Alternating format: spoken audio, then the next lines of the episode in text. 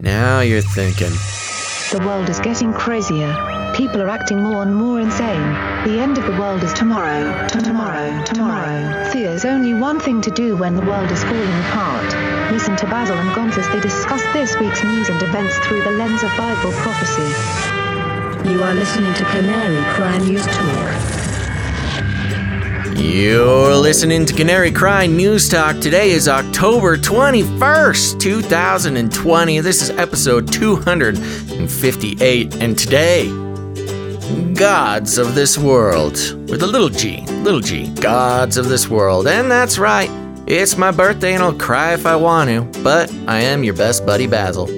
And this is Gonz. Welcome to the podcast where we love Jesus, we love you, and we're in this fight to love ourselves and love our enemies and spread the gospel by uh, being good Bereans and reporting on crazy, crazy news. We live in a wild world, don't we? Yes, we do, Gonz. And uh, I really enjoyed your snappy intro. Really, really did it for me. Yeah. That's right. We're back. Um, let's see here. Today, if you follow me on Facebook, you will know today is your best buddy Basil's birthday. Ooh. That's right. Yes, yes, yes. So thank you for everybody who uh, left me birthday wishes on the Facebooks. And I, I only asked for one gift today, and that's uh, for people to tune into the live show. And so we'll see. We'll see if uh, if my birthday wish comes true. Well, uh, before we get started, then we, let's uh, let's all join in. Happy birthday to Oh. yes, thank you, Mr. Magoo. We, you know, we started making calls out for birthdays, and uh, we did it for like two episodes, and then nobody told us it was their birthday, which is fine. I mean, we got a lot of stuff to do on the show, but uh, I'm happy we could bring it back for little old me. Yeah. Well, now that you're, I don't know, how old are you now? Old enough to? uh According Drive. to Facebook, I'm 35. Oh but, wow. uh, okay. That's yeah, that's that's Facebook's knowledge. Fake algos. Yes, False that's the fake book birthday year. Yeah, you're not giving real information to Facebook, are you?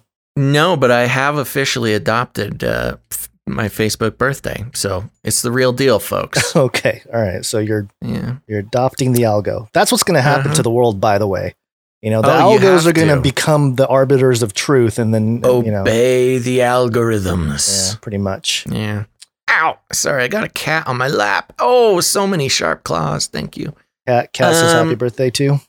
Yes, yeah, something like that. So, any uh, news with you before we jump into our our actual show here? Um, yeah, I think as you struggle with your cat there, Yeah, good luck on uh, what's going on. You know, whatever's making happening. biscuits. Yeah. Um, the baby is scheduled for next Wednesday. It's happening. Oh my gosh. yeah, we're going into the hospital, the whole deal. So What a world we live in. You can actually schedule your baby's birth. I know it's so transhuman, you know. it really is. I'd never even thought about it that way. That's a great point. yeah. Well, I mean, we'll see if it actually happens. Commence birthing protocol. We'll see if it actually happens on that day, but that's the scheduled day to go in, and I will not be coming out until I have a son officially. Two may enter and three shall come out. Yeah, feel like uh, Aladdin, you know, going down into the cave of wonder, looking for. Oh my gosh, that has some uh, pretty interesting connotations there that I will skip right over. this is a family program. Um, yeah, well, that's very exciting. So we can actually kind of schedule around. I guess it's a good moment to break the the news um, that when the baby does come, you are gonna need to take a week off. And- Yeah. and and then it'll be we'll have to kind of so prepare yourselves emotionally, folks. Uh, when the baby comes, we're we're making some plans right now to kind of fill the void uh, when Gonz needs his week off. Um, we're we're still working it out, but we'll have something to uh, to soothe the pain while uh, Gonz takes a week off, his paternity leave from the show. Uh, corporate corporate uh, said that it's okay. We give you some paternity leave. Oh, Good, good. Yeah, Yeah. I'm. Uh, that's good. I, I'm glad that the the fifty percent of the uh, the administrative board there listened to yes, to my request. it was a 50-50 vote, and uh, on the 50-50 vote, we were able to make it happen. So, yeah, congratulations. We'll do.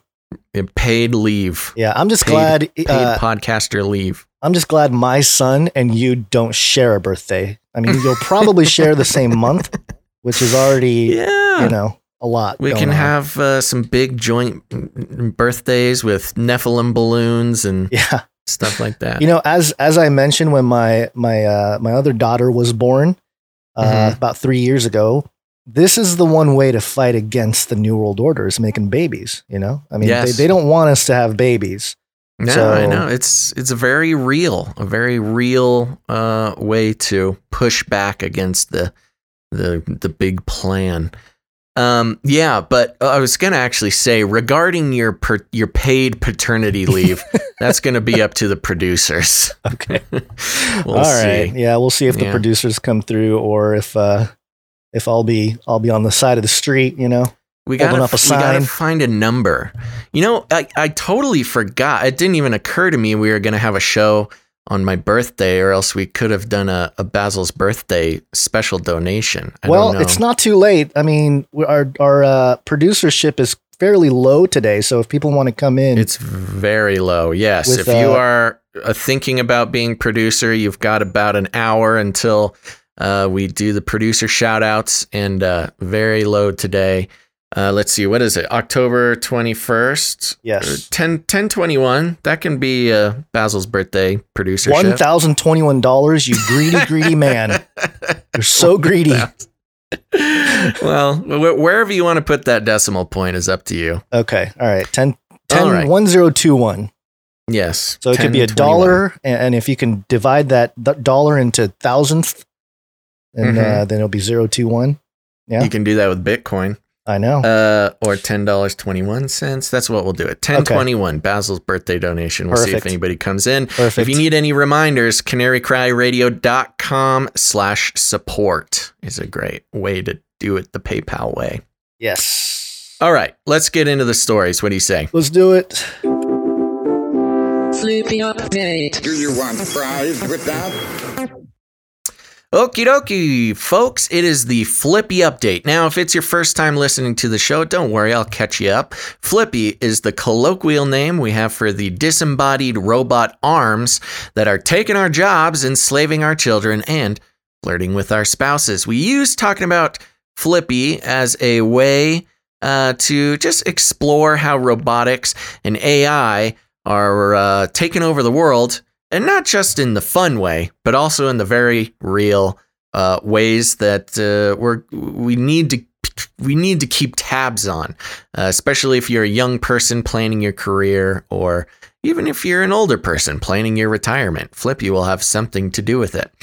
Um, so specifically coming from Princeton.edu. Ooh, fancy schmancy. Yes, fancy article.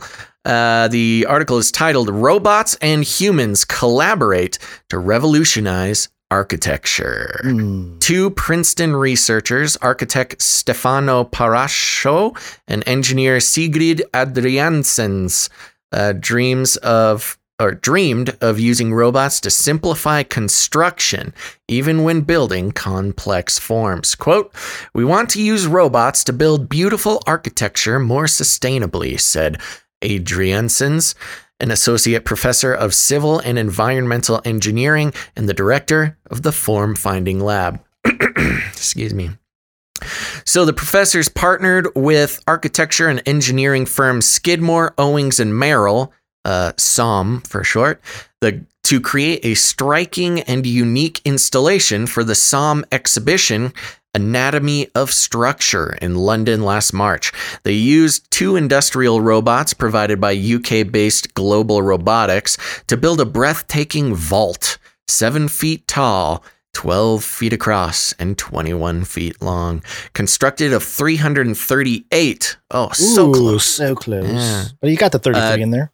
Yeah, we got 33. 338 transparent glass bricks from Poesia Glass Studio. Critically, the Light Vault reduced resources use. Whoa, whoa, whoa, whoa. Critically, the Light Vault reduced resource use in two ways eliminating the need for forms or scaffolding during construction, and improving the vault's structural efficiency by making it doubly curved, which reduced the amount of material required. These were only possible because of the robots' strength and precision. Quote, I try to find out what robots can do that humans cannot do well, said Parascho, an assistant professor of architecture at Princeton who developed the idea behind the robotic assembly of the vault. Parascho is the director of Create Laboratory Princeton, where Create stands for Computation and Robotics Enabling Architectural Technologies. Ooh. Hmm. Quote, my work is not trying to replace human labor by automating it. Yeah, sure. But to increase the possibilities for architecture by using robots for tasks that humans are rather bad at, she said. Quote, for example, holding a three kilogram, that's seven pounds, brick for seven minutes without moving to allow the glue to dry is very hard for humans to do.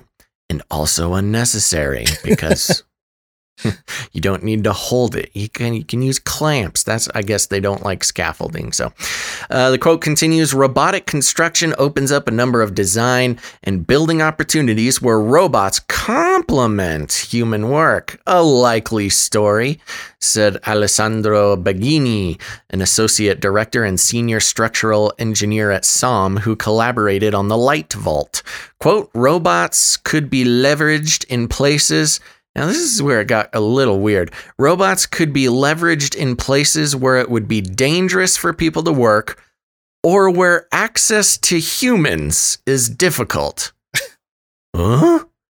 Where where would you go with it? Oh wait, is this humans being able to access something? I read it as if, oh man, there's no humans around here. How are we going to build Oh, anything? no, no. It's probably just Okay. in the context of architecture. Okay, there's these. Uh, let's continue. Robots are inherently good at executing precise mo- movements in space, unlike humans who need guides or support structures to construct complex geometries. This is what inspired the researchers to explore the potential of striking and unexpected shapes. Edvard Bruun, a PhD student in civil and environmental engineering, worked on the implementation of the project. He noted that while human builders would need to double and triple check their placement of blocks, quote, by leveraging the inherent precision of robots in navigating 3D space, we could spend more time focusing on making the design as efficient as possible, while not getting bogged down in the physical construction challenges typically associated with such a structure. The team devised a process in which the two robots work together to assemble the central arc arch of the vault without any scaffolding or other support. Each robot would place one brick, then hold the structure while the other robot placed the next brick. And etc. cetera, et cetera. They go into uh, quite a long explanation of the rest of this, but there you go, folks. You know, there's uh, there's times as we explore Flippy and the robot overlords that we um, you know, we have an idea of what jobs couldn't possibly be taken over by robots. And, you know, construction work, there's that keeps a lot of food on people's tables, but not anymore. Flippy is coming to take your construction job eventually. You know what really bugs me about things like this is you have engineers and architects ar- architects creating buildings specifically to be built by robots Mhm. where and it's kind of got this classist feel to it like An elitist. yeah. yeah there's sort of elitist thing like oh we don't need those hardworking construction workers to build buildings again we'll just design buildings so humans don't have to build them Ro- we will design the building around the uh, possibilities of the robot um, much like how Toyota was making their in-home robot, and they're talking about how you know you got to build the house for the robot and then humans can live in it. Now we're get we're con- designing buildings that can only be created or constructed by robots. Uh, and so now you're going to have robots building houses for other robots that humans just happen to be allowed to live in. Well, I noticed immediately how, you know, the only thing they're building are arcs here. Like a lot of the designs here are arcs. You want to look at, you know, uh, the arc, the occult architecture. Yes, the arches. Yeah, so it's the Arc de Triomphes Yeah. around the world, which we will be having a uh, Canary Cry radio episode dropping on pretty soon, huh? Yes, yes. Okay, Going back cool. to Egypt and the gods and yeah, the architecture of is- the gods. Right. And, but the you know, it's just that's what's starting to drive me crazy about these flippy updates. It's like uh, you have these I would say I look, I'm not saying that these two people are elites in the in the way that we talk about elites, but you know, they've they're in an upper uh more educated, have more money, get paid more, and they're using that to again create a world built for robots by robots that humans will just, you know, happen to be existing in. Yeah, well, plus you got Princeton. Have you ever? No offense to anybody that actually went to Princeton. Uh, I've known a couple people who have, Yeah. and uh, yeah, they're pretty. Uh, you know, they they flaunt the idea. of- well, it's fan- hey, if I went to Princeton, Yeah. you can be sure you all would know about it. You'd hear about it every week. You know, I got a I got a recruit letter from Princeton when I was like 14 for swimming. And I was Oh, like, yeah. never. And my parents were like, do it, become a doctor. But I'm like, Yeah, no, I shall not. You turned it down?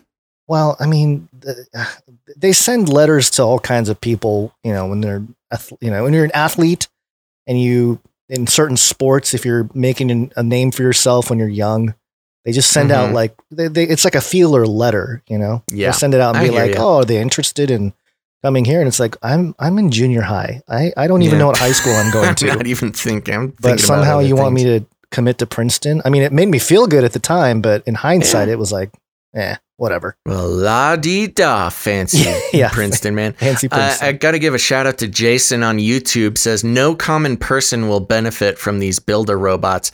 They might have a hundred year mortgage uh, for a robot house. That's all. That's actually a great point. Yeah. I mean, the idea is always, you know, at least the propaganda is, uh, you know, robots will make it cheaper and faster to build the houses. But the problem is that it doesn't always work that way. There's been plenty of examples where automation doesn't necessarily make things cheaper. I mean, Yeah. even think about now, of course, there's a lot of economic forces involved in that. But, you know, most cars are built, you know, not 90% of every vehicle is built by a car. And car prices have mean- gone up. I saw a breakdown actually uh, of it because a lot of people like to blame it on inflation and stuff like that. Uh, you know, in the 70s or something, you could buy a car for five grand. Um, and now, of course, you know, a, a, I would say a moderate car is going to be about 30 grand. And uh, that's not all inflation. Some of it is inflation, but it's also just, you know, people wanting to make money. right. So we'll see. We'll see. But there you go. If you're planning uh, on c- making a career in construction, keep this in mind, kids. and going with the theme of the episode here, uh, you know, the Freemasons call their god the Great Architect. Yes. And so for the the ro- the robots to revolutionize architecture, I'm sure there's somebody in the back room there, you know, sacrificing babies or something to the idea of a Mhm. robot arm creating arches. But anyway, yeah, yeah, fun stuff. There you go. that it? You got nothing else? That's it. That's all I got for this one. All right, Thanks, good. Flippy. Good job, Flippy. Keep building stuff. Why not build a thing for homeless people or something? Uh, Build me a burger, yeah, Flippy. Yeah. Stick in, stay in your lane. Stay in your lane. All right, here we go. 33 is Oops. the number of completion of the Great War. Well, yeah, it is a 33 update, but they're all brief updates. We interrupt this broadcast to give you a brief update. By the end of this timely interruption, you will be thoroughly updated.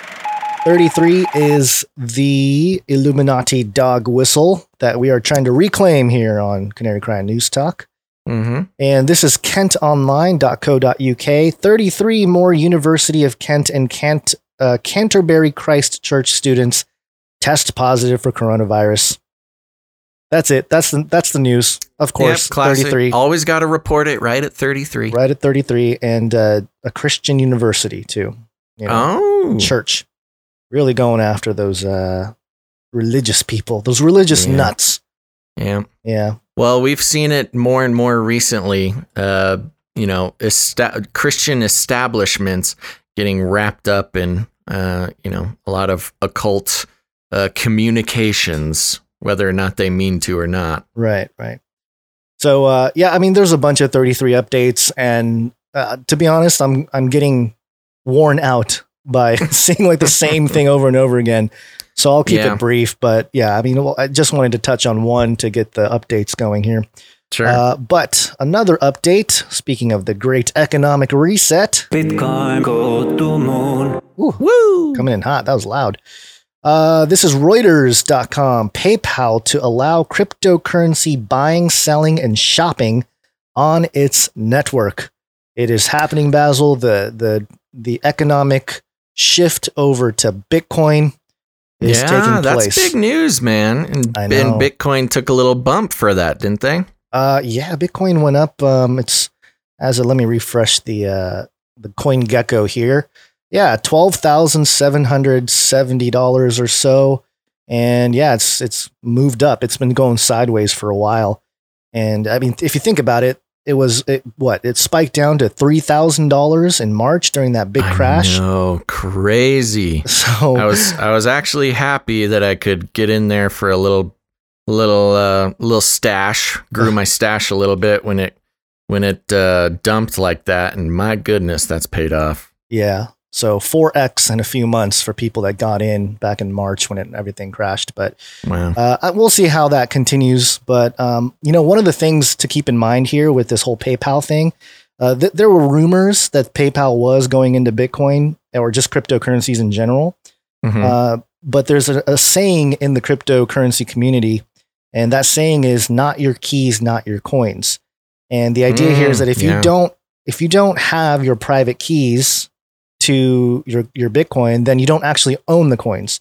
And yeah, what PayPal if you're is keeping it here- in some uh company's wallet. third party yeah third Yeah. party wallet and so what these guys are doing here with paypal they're just making money off of the different transactions the buying the selling and uh, you know they're using it as an on off ramp i'm sure to fiat so that's the, that's the big part of it but uh, yeah it's not exactly helping the common person this is just paypal making sure they don't fall behind in the economic reset and uh, you know because bitcoin itself is uh, you can't control it it's really going to kill off the banks if you look at what it's doing if they So, let it. if they yeah. let it yeah so uh, That's the big thing. They're trying to integrate it before it destroys the current system. yeah yeah so we'll see how it all happens because if you look at what the central banks are doing with their cbdc's the central bank digital currencies that's the stuff that's way more mark of the beastish Yeah. than than Bitcoin itself. I mean, Bitcoin you don't need a mark on the right hand or the forehead.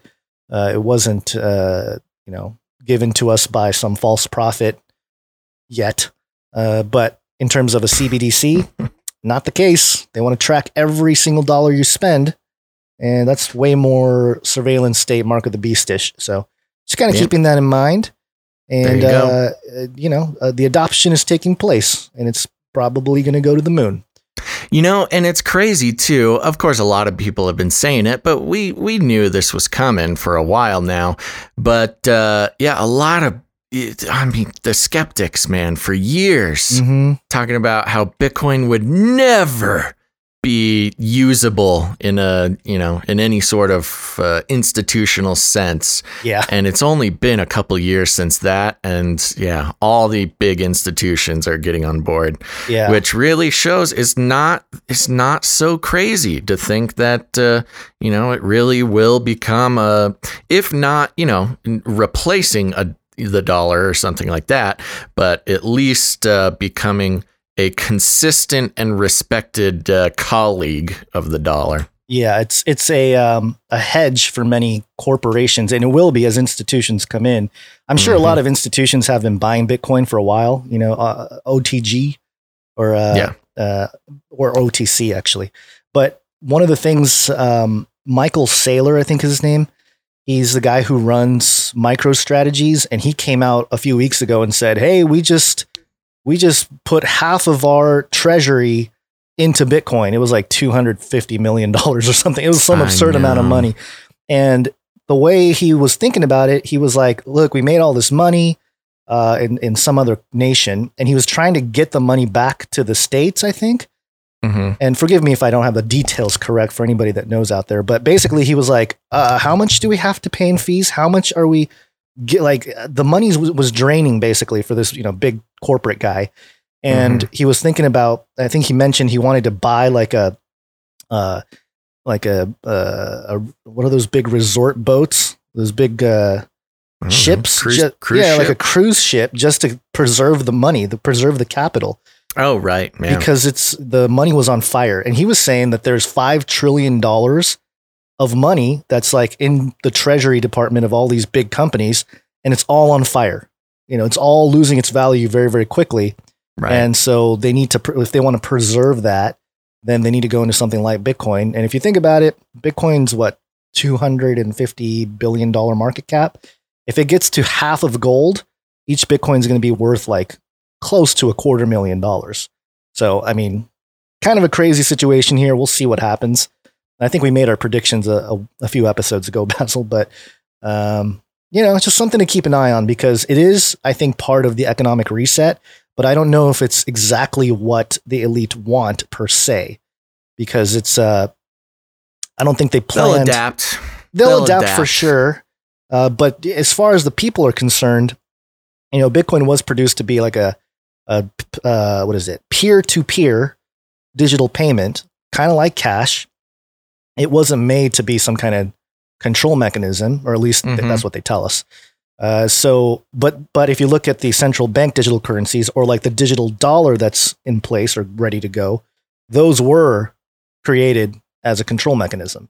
So Mhm. we're going to have to decide as people. I mean, we should do it while we still can. They're probably going to try to ban it, but maybe they can't because it's not like gold or silver where it's you know it's like a tangible store. You know, you can tangibly Yeah. store it somewhere. It's just uh, you can memorize your keys and.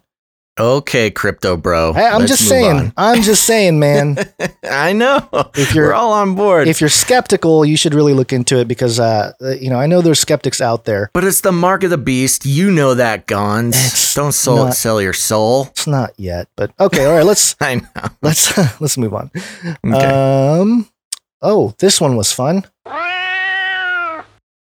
This one's for you, Basil. New York Oh, Times. yay. 2,000 year old cat etching found at Nazca Lines site in Peru. Archaeologists came across the faded feline outline while conducting maintenance work at the UNESCO Heritage Site. And uh, for those of you watching on the screen, I don't know how they missed this Oh before. my gosh, is that real? That's what I, th- I thought it was fake too, but That apparently looks it's like real. a troll, man. That's crazy. yeah, Yeah, if, if you know, uh, for those who are just listening to the audio, you know the Nazca lines, the big, uh, you know, I don't know, they're like a kilometer big. Some of them, uh, s- uh, sketchings, etchings into the ground, uh, where uh, allegedly either aliens or indigenous peoples um, took the time to make giant pictures of things so i don't know the gods or aliens or somebody could enjoy their pieces of art and this one's on the side of a hill so you can see it that's the thing with the nazca lines that people people you couldn't discover them until you had airplanes because you got to see them from way high in the air right. this one is just on the side of a hill the side of a hill, and it's got like a staircase next to it. How did they Yeah. miss it? Were they like, oh, oh, check it out! Wow, didn't notice it before. Never Giant anybody ever see that? It looks like a kindergartner drew a cat. But uh anyways, that's fun. They really just discovered that, huh? Apparently, uh, the cat-like geoglyph, which experts say dates to 200 BC to 100 BC. Hmm. So before Jesus, was on the earth. Somebody, Somebody drew, drew this this cat, cat on the side of a hill. Wow, maybe they really are the aliens, man. That's yeah, it's a good. It's a, somebody saying Mandela effect. Yeah, it's possible. really changing it up. Mandela effect. Whatever. I say Mandela. okay, that's cool. All well, right. that's fun. yeah. Uh, what is the outlet? That's New York Times. it's New York Times. Yeah. Oh my gosh, I thought it was like Babylon Bee for a second. It looks so silly. and it's the other part of it that's interesting is it's the uh, UNESCO heritage site. UNESCO being the uh, founding organization of Julian Huxley, the brother of the author Aldous Huxley, who wrote Brave New World. So, you know, maybe he's in some kind of spaceship, you know, UFO type thing, and he's like, "Here's how we'll mess with the people yeah. and draw a cat." I do want to. Uh, I passed it. I don't have it anymore. But somebody, one thing I've never noticed, Gonz, Mhm. is uh, somebody did the the numerology or something of CC Canary thirty three. CC. Yeah, yeah, it's we, we get that. I get that. I see that all the time. Dude, nobody's ever brought that to my attention before. Really? I've mentioned Yeah. it to you because people have been like, "Oh, CC, third letter of the alphabet, 33. You guys are Oh. all Illuminati Masons." You caught us. I know, except we're not Canary Cry. We're Canary Cry Radio and Canary Cry Yeah. News Talk. So What's R? I don't know. Somebody in chat will figure it yeah, it was like 16 or 17 or something. Anyway, um, there you go. Happy birthday. They drew a cat 2,000 so years ago. Sweet of them. They did it for you. That's so nice of them. Thank All you right. very much, Nazca. Nazca lines. All right, here we go. Another one. This one is a called it article here. Called it. We talked about the Streisand effect a few episodes ago, hmm and now uh, Zero Hedge came out with a headline Streisand effect.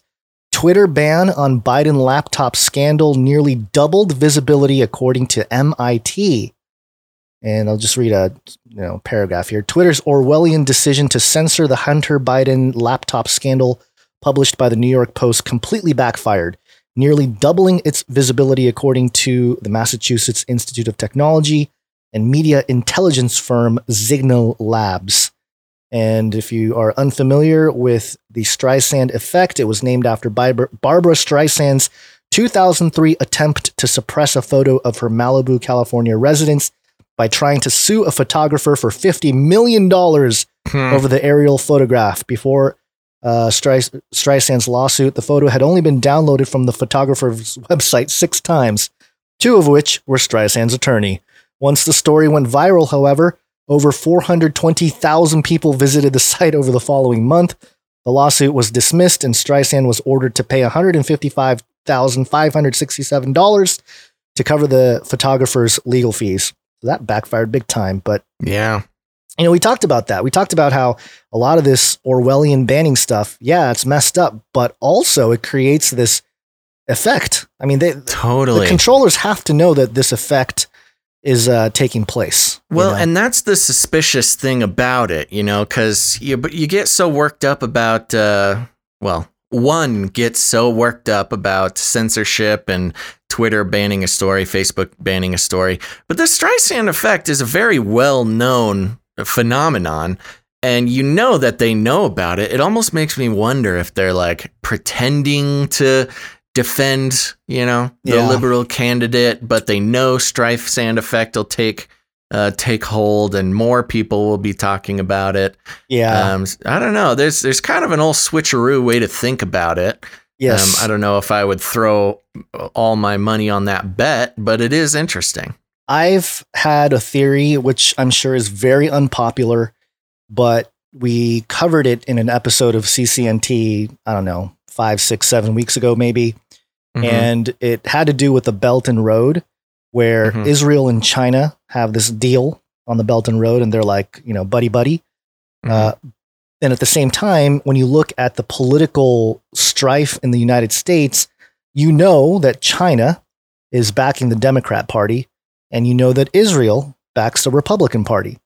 And so it seems like there's a, a like a staging thing going on where, hey, we're going to ban some stuff, and and caught in the middle are a bunch of content creators, you know, not just in America, mostly in America, that Mhm. are covering you know the political issues, or a lot of it has to do with human trafficking. We'll get to that in a, a story later on here.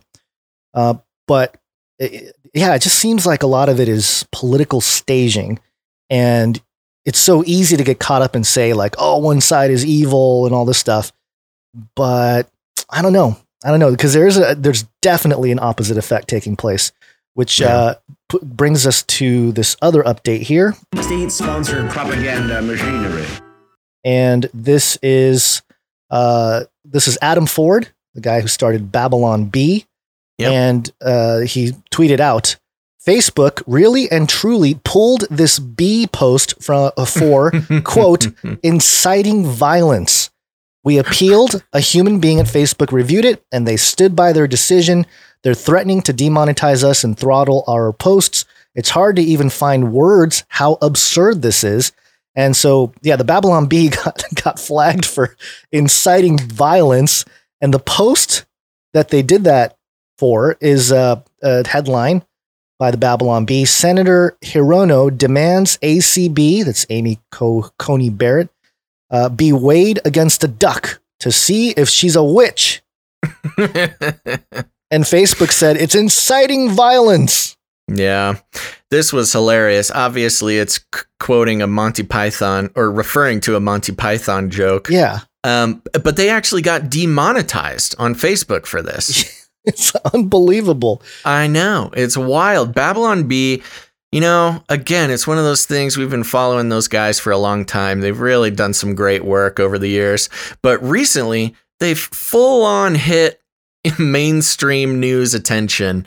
And they just keep coming out with the hits, man. Yeah. And again, with the kind of the Star- Streisand effect, the more that uh, stories come out about them being banned and fake news and all this stuff, they just keep getting bigger and bigger.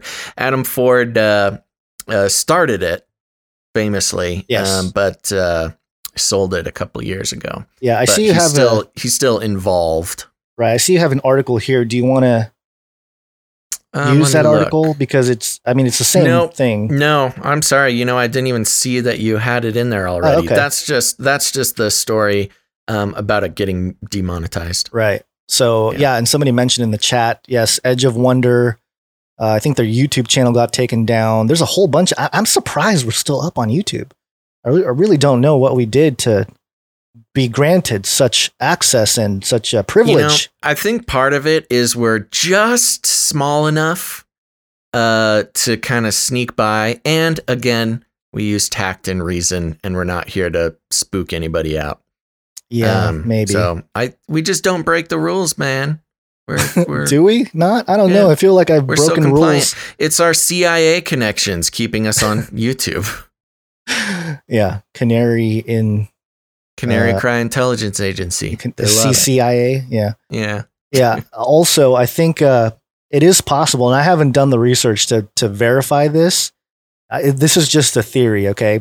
But uh, and I've mentioned it before. I think they look at the owner of the Face Like the Sun channel.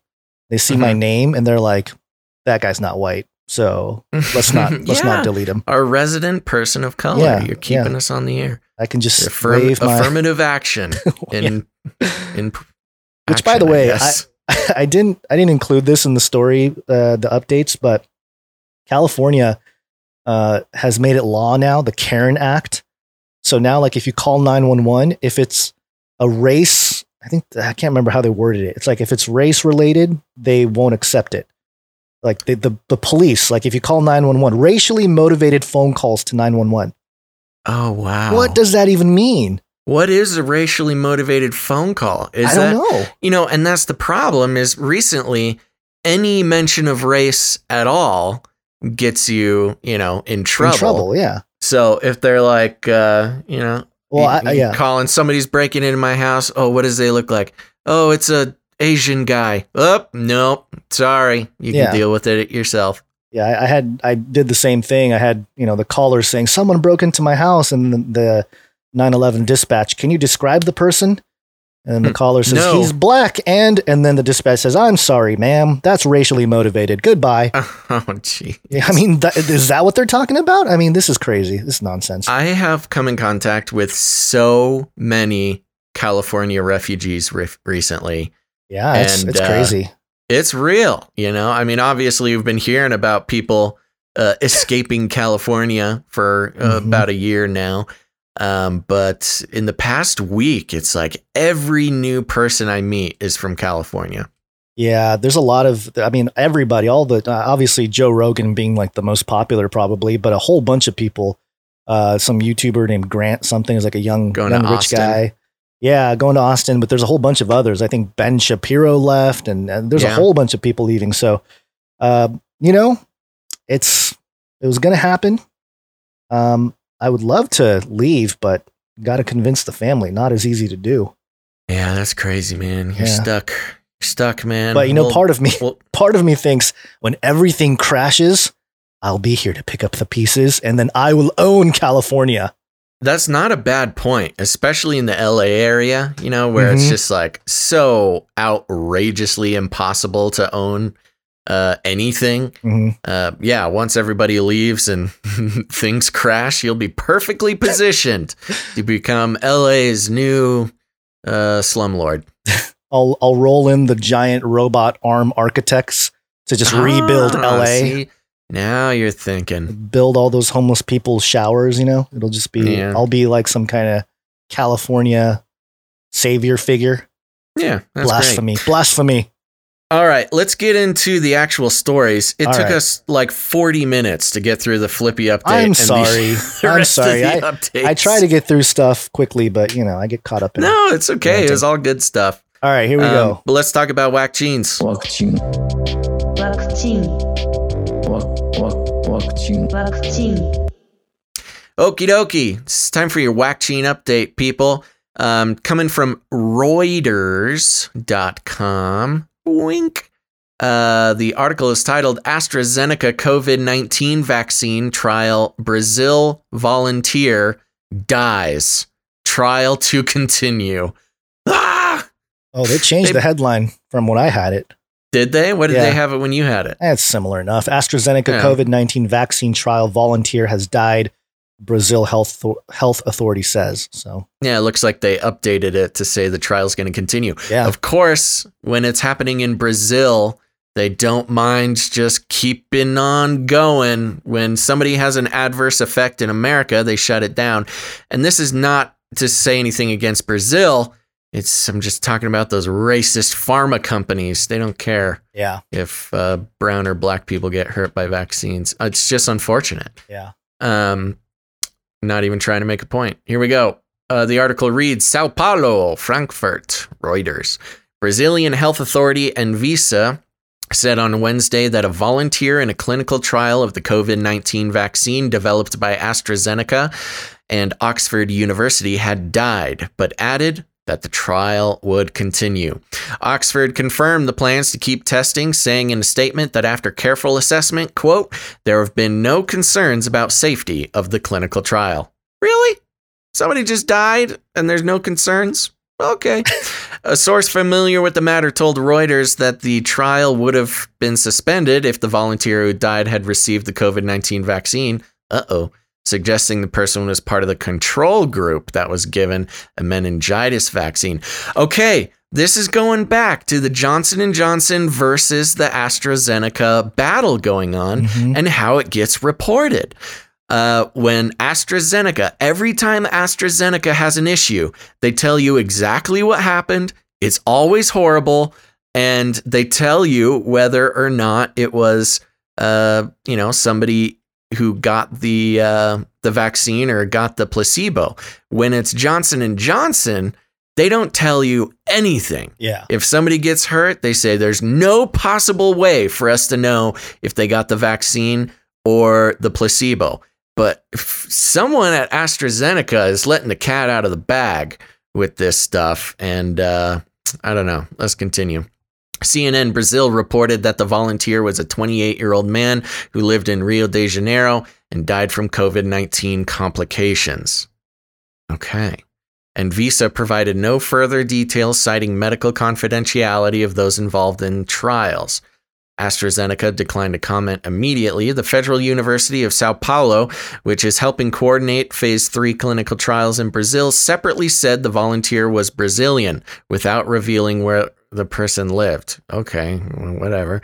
It is up to an independent review board to decide whether trials will continue. A spokesman for the university said the board is made up of experts not from AstraZeneca, nor the universities, nor the Brazilian Biomedical Research Center Fiocruz that plans to produce the vaccine in Brazil. So far, 8,000 of the planned 10,000 volunteers in the trial have been recruited and given the first dose in six cities in Brazil, and many have already received the second shot, he said. AstraZeneca f- shares fell 1.8%. Brazil's federal government has plans to purchase the UK vaccine and produce it at Fiocruz in Rio de Janeiro, while a competing vaccine from China's Sinovac Biotech Ltd uh, is being tested by Sao Paulo State's Research Center Butantan Institute. Brazil has the second deadliest outbreak of coronavirus. Uh, with more than 154,000 killed by COVID 19 following the United States. It has the third largest number of cases, with more than 5.2 million infected after the United States and Canada. I wonder how Canada? what the It says India here. But what did I say? Oh, yeah, it is India. My brain just glitched. Um, yes, sorry, India. I wonder what the population of Brazil is. Let me just look that up real quick. Pop of Brazil. But yeah, this really is very strange the way the reporting is coming through on these trials uh, in regards to the, the different companies, the different Mhm. vaccine companies that are being reported on. What do you think? Yeah, this I think just highlights the issue of how people are being counted or how- deaths are counted with this whole endeavor. Like, all right, he died uh, from COVID 19 complications, but did the vaccine have anything to do with it? Did well, it- right. That's that's actually a great point. They said he died of COVID nineteen complications, and here's the thing: with these trials, they're double blind, which means Right. nobody should be able to even know. I mean, the doctors, the scientists, the institutions, they don't know who has got it and who hasn't unless you start breaking a bunch of rules and declassifying stuff. And to put it simply, uh, you wouldn't know whether he got the vaccine or not unless you intentionally uh, break the rules of double blind studies. So the fact that they're trying to say that, or they're trying to insinuate that he got the placebo and died of COVID 19 is a problem because either uh, they're lying and they don't know and they're using it for propaganda, or they broke double blind protocols, which is Mhm. unscientific. And in a normal circumstance, you would throw out the entire trial if the double blind was broken. Right. So this is not good news in for them, for the institution, uh, no matter how you slice it. Yeah, but they're going to move forward anyway because yeah, what's what's one guy that's died? We got to continue trial. with the Great Reset. We have to we have to keep giving those vaccines. Vaccine. Yeah. Vaccine. Vaccine. Vaccine. Vaccine. This is our second story about this topic. IBTimes.sg, that's International Business Times. Vaccine fear in South Korea. Five people die, including 17 year old boy, after taking flu shots. Mm. And A it's. Tale as old as time. Yeah, I know. Uh, five South Korean people died after they took the flu shots in the past week, said the authorities. This unexpected incident has raised concerns over the vaccine's safety just as the seasonal vaccination program is expanded due to the coronavirus pandemic. As per the local authorities, there was no reason to believe that the deaths were linked to inoculation. However, an investigation, including the op- uh, including the autopsy, is underway. The Vice Health Minister Kim Kim Gang Lip Kim Gang Lip said that quote it makes it hard for us to put out a categorical statement. All right, well at least they're. I mean, they, that sounds a little more honest. yeah. like we don't know. The victims of this incident include a 17 year old boy and a man in his 70s. The boy died on Friday, October 16th, which was the first death noticed by the officials. He died two days after getting the jab of the flu vaccine in Incheon near the capital Seoul, or Incheon. I think it's Incheon. Uh, the unnamed elderly adult who had Parkinson's disease and arrhythmia, improper beating of the heart, was the most recent case. He died on Wednesday, October 21st, in Daegu, just a day after receiving the vaccine. As per the local officials, the man had been receiving the flu vaccines since 2015, but he never showed any adverse reaction. The flu vaccines in South Korea are supplied by different drug makers, including LG Chem Ltd. and Boryung Biopharma Co. Ltd. An official from Boryung said that the company is aware of the recently reported deaths, while LG Chem said it would follow the government's advice. The flu shot program, as many experts have explained the importance of taking the flu shots this pandemic year, South Korean officials last month announced that they have decided to produce 20% more flu vaccines in 2020 than the previous year. They hope to vaccinate 30 million South Korean people in a bid to prevent the country's health system from being overloaded by patients with flu as well as COVID 19. Hmm. It's, it's interesting how COVID 19 is kind of like an afterthought for the Korean South Korean government there. Authorities halted the free vaccination program for three weeks after officials found that around 5 million doses of the flu shot, which needed to be refrigerated, had been exposed to room temperature during the transportation to a medical facility. Ooh. The oh, officials no. said that over 8 million people have been vaccinated with the free flu shot since it resumed on Tuesday, October 13th, with more than 300 cases of adverse reactions reported. Oh my gosh. Needless to say, this year, when the healthcare organizations all around the world have been struggling to deal with the coronavirus pandemic, boosting the public trust in vaccines has become a major global challenge. Yeah, You no think? kidding.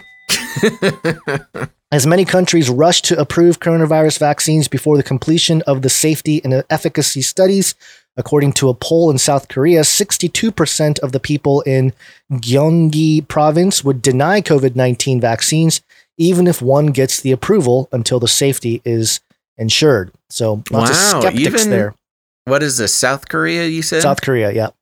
Wow. So this uh, vax skeptic skepticism is not just an American issue, which uh, I've heard a lot of uh, famous public facing scientists. Mhm. I don't even need to name them. You know who they are.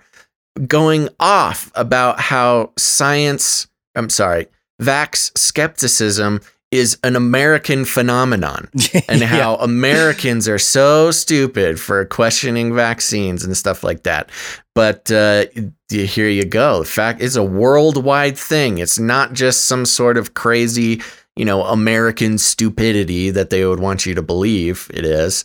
Uh, this is a thing. Normal, normal people around the world are skeptical of taking a rushed, especially a rushed vaccine, and especially a, a new type of mRNA vaccine that's never been uh, proven to work before. You're not talking about William Gates from hell, are you? We're taking things that are genetically modified organisms and we're injecting them in little kids' arms. We just shoot them right into the vein, right into the vein, right into the vein. It's a kill. No, I wasn't, because I said scientist, and he's not a scientist. Oh, hey, very good, very good. But I think I've heard uh, uh, Billy William Gates from Hell also mention um, complain about that stuff. He always complains about the Oh, anti-vax people. He's just Oh, he's the biggest complainer. yeah, that's for sure. All right. okay. Um, you want to keep moving here? Yeah, let's do it. We have a story about being watched. This was actually supposed to be in the last episode, but here we are. Mhm. Did you ever have the feeling that you were being watched? Speaking of the beast system, beast, beast, beast, beast, beast system. Okie dokie, this is coming from theguardian.com. The article is titled Digital Health Passport Trials Underway to Aid Reopening of Borders. That's right. We've uh, it's been talked about ever since the beginning of this, and it's again another thing coming to reality. The article reads A new digital health passport is to be piloted by a small number of passengers flying from the UK to the US for the first time next week under plans for global framework for COVID safe air travel. Uh, what is the date on this? Yeah, okay. So this uh, that's that's this week. It's happening. This week. The Common Pass system, backed by the World Economic Forum, is designed to create a common international standard for passengers to demonstrate they do not have coronavirus. Demonstrate to me that you do not have coronavirus. However, critics of similar schemes point to concerns over the sensitivity and specificity of the tests in various countries amid fears over greater monitoring over people's movements. Hey, what a w- well put phrase. Uh, let's see. Let me read that again. However, critics of similar schemes, that's us, mm-hmm. point to concerns over the sensitivity and specificity of the tests, PCR tests at anything over 27 cycles, in various countries amid fears over greater monitoring over people's movements. The Beast System Panopticon. Paul Meyer, the CEO uh, at the Commons Project, which has given startup funding by the Rockefeller Foundation. Uh oh, ding ding. uh, funding by the Rockefeller Foundation two years ago and created the Digital Health Pass, said countries that have closed borders and imposed quarantines are looking for ways to thoughtfully reopen. What a great PC way to put that I know. thoughtfully and mindfully reopen. Quote, it's hard to do that, he told The Guardian. It requires. It's no kidding, because a whole It's so bunch of people are like, "Yeah, you guys are evil." I mean, that's pretty much why it's hard. it's yeah okay continuing quote it requires being able to assess the health of incoming travelers hopefully we'll soon start to see some vaccines come onto the market but there is not going to be just one vaccine some countries are going to probably say okay i want to see documentation you've gotten one of these vaccines but not one of those vaccines oh, oh gosh. no what a mess Yeah. pointing to existing requirements in a number of countries, notably paper based evidence of a yellow fever vaccination. Meyer said similar proof held digitally for coronavirus could soon be required to travel for the foreseeable future. He added, This is about risk mitigation. There is no perfectly safe solution. This is about providing information that can help countries reduce the risk of it spreading. The trial. Oh my gosh.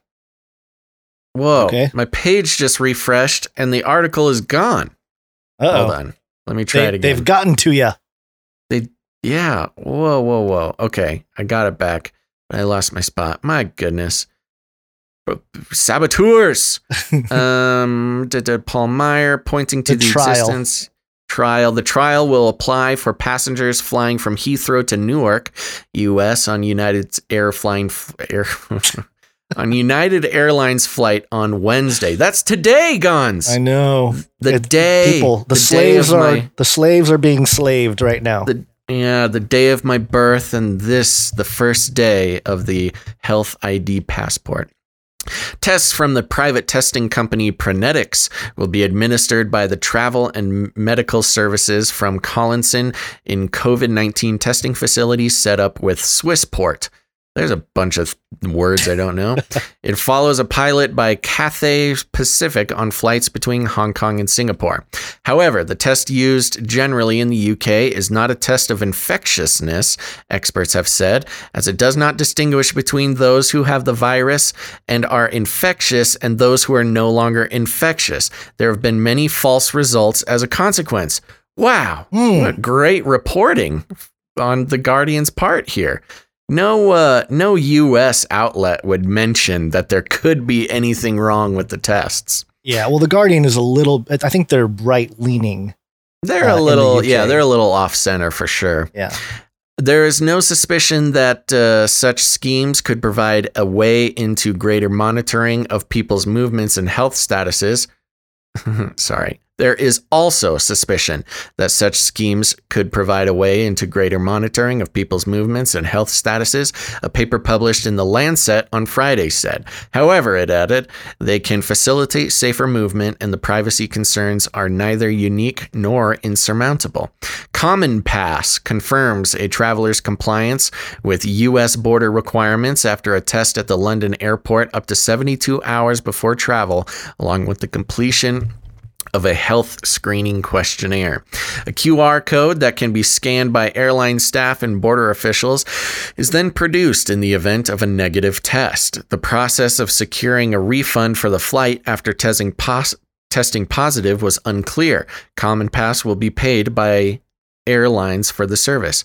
Oh, interesting. They're actually thinking about figuring out how to give you a refund if you happen to uh, test positive. Most arrivals to the UK currently have to quarantine for a fortnight, with only around 45 countries on the country's uh, quarantine free travel corridor list. Mark Burgess, uh, process improvement director at Heathrow, told the Times, quote, "For some time now, Heathrow has been calling for the creation of a common international standard and cross-border pilots as these could help governments across the world and the industry to unlock the benefits of testing in aviation." A Department for Transport spokesperson said, quote, the government is working at a pace with industry to identify and implement options to reduce the self-isolation period through testing while protecting public health. Quote, we are consulting closely with partners from aviation, travel, healthcare, and testing sectors, as well as the devolved administrations. Weird Mm-hmm. as well as the devolved administrations to develop measures as quickly as possible to support the recovery of the travel sector. So, booyah! The, we made it all the way through the article, but uh, this is actually a. Uh, I'm proud of them for not just ignoring the problems with this thing, as you would see with you know some some American uh, outlets here, but there you go, folks. Health passport ID.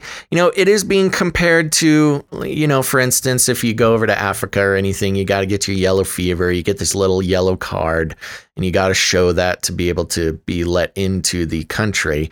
So there is precedent for stuff like this. Um, but of course, the privacy concerns are the big ones.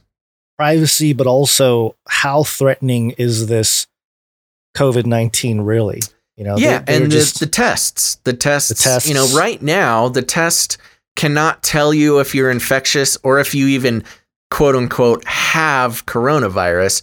You could just have uh, what equates to, and this is in the words of the scientists, what equates to finding a hair in a bedroom um, and calling it a burglar.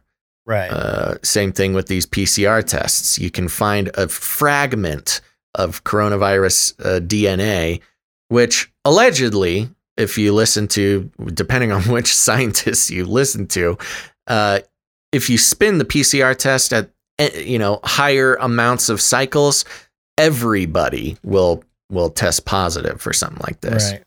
Yeah. The other thing that's interesting is that we talked about Clear, the company Clear, Yeah. that pivoted from Mhm. you know being sort of a biometrics thing to more of a uh, uh, or not you know biometrics for flights to just in general digital identification. Yeah. and now we have this common pass trial here. It's going to be interesting which companies, you know, are going to is going to win out, you know, worldwide in terms of who gets to be the actual digital arbiters of your Right. health or your truth. Because you know, if if Clear is like, no, he's he doesn't have anything, but then Common Pass is like, yes, he does. What's what's going to happen? There's a conflict there between the two uh, different digital ID databases, you know. So yeah, I, don't there's going to be some corporate espionage involved, I'm sure. Yeah. So very interesting. Uh, just got to keep an eye on this. We knew this was going to happen, but I, I just, you know, the part that's really uh, infuriating is very much like what happened at 9 11 when, uh, you know, after the towers went down and everything, the, the airports are really what started the, the big lockdown and taking Right. away our freedoms and all this stuff. The same exact thing is happening here. And we knew the airports were going to be uh, a a major thing in terms of travel, people going to different places, and there's just no way to fight it back. You know, there, there's nothing we can do, or at least it seems like there's nothing we can do to really stop this. It's like, oh, Mhm. can they have just like an airline or a an airport, ser- you know, just some private company come out and be like, yeah, we don't really care too much if you have the virus or don't have the virus. Uh, you know, we don't care. And Yeah. and interestingly, in the aviation industry, you know, much like a lot of other industries here, you have industry leaders. And, uh, you know, it's kind of whatever they say goes. Everybody else has to kind of uh, adapt to an industry leader. Um, Right. And that's kind of what it is with Heathrow. Uh, Heathrow is, if not the biggest, it, oh my gosh, the thing is so huge. Heathrow, the airport in uh, in London, there, if if not the biggest, it's it's certainly one of, if not the most influential airport in the world. Um, so it's it's no surprise that Heathrow is the first place where this is getting implemented or tested, and uh, of course, everybody will have to um, Comply. will have to comply, or else you won't get to receive passengers from Heathrow. And in which case, you know, your airport will go out of business. Yeah, well, um, some private company, some some rich guy who's, you know, got this all figured out needs to just be like, all right, enough with this nonsense. Come on my airplanes. Of course, that's not going to happen, but it's just, it's just my it'd Probably be Elon. Just start his own. air- yeah, but he'll probably have his own like, you know, his own thing where it's like, well, why don't we uh make sure nothing nothing comes into your body by placing this chip in your brain? Yes, you must become cyborg. Yeah, it's not it's not any better, but yep, all expected, Okay. all part of the unfolding of the new world order, and I'd say that this is moving right along with uh, many of the prophetic passages we read about. So nothing too surprising. Although you know, uh, it Daniel, the book of Daniel talks about people will go to and fro, and you know certainly, and knowledge will increase, and biblical knowledge, but also you know maybe maybe this is all part of it too that people will go to and fro even more now under this uh, watchful eye of the new world order Yeah, there you go. Yeah. All right, Gonzo, are you ready to take a short break? short break Whee!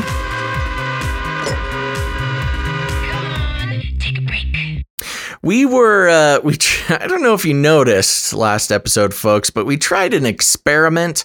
So, usually when we take a quick break, we'll lose, I don't know, at least 10% of the listeners who just, they'll just bail. Or, I'm sorry, live, live viewers, they'll just bail. They don't want anything to do with, they don't want to hear about producers or see any art or hear any new jingles or songs. And uh, so we tried a project of just trying to seamlessly go into art to try to get people to stick around. And it was a little clunky. If you were here, you remember. And uh, we still lost 10 or 20% anyways. So, anyways, we're going back to the old way of doing it. you're discouraged from the, the experiment after one test run we I know. we, we, we're not we're, we got to be more persistent like the vax companies just I because one dies or one failure takes place we must press on All right, so we're just going to take a quick break, people. Uh, but don't go anywhere because after the show, we've got uh, some big news, some big Google news you're going to want to Oh, yeah. catch up on. And we've also got some simulation. Are we living in a simulation? Ooh, well, we'll find out after the break. But first, we want to thank some producers, check out some art and some uh, some fun stuff like that. you So- didn't shout out the twitch new twitch users last episode either I was gonna ask you. I can't. I don't remember if we did or did not. So I don't think we uh, did. we've got some great Twitch users. We're gonna thank, and let's uh, just get on right through it. You Okay, ready? let's do it yep yep ready Okay. First of all, thank you to the Slugginator, Ooh. DM Kane seventy eight, uh, Santa wears brown. okay Gosh, I don't know what that means. Maybe it's a UPS driver. That's what it Ah. must mean. ah Uh, Jernat Key. Erica, 3284. Uh, D- Despiku. it's funny because as we do this i'm watching the number of people just Just go drop down. dramatically. Just drop. I know. Eon Mayor. Stouffer, 1987. Sai Me. And then, of course, we've got wonderful Johnson and Johnson Jansen. he made it. KXC 1279. Hiker 303, Lulu M 98.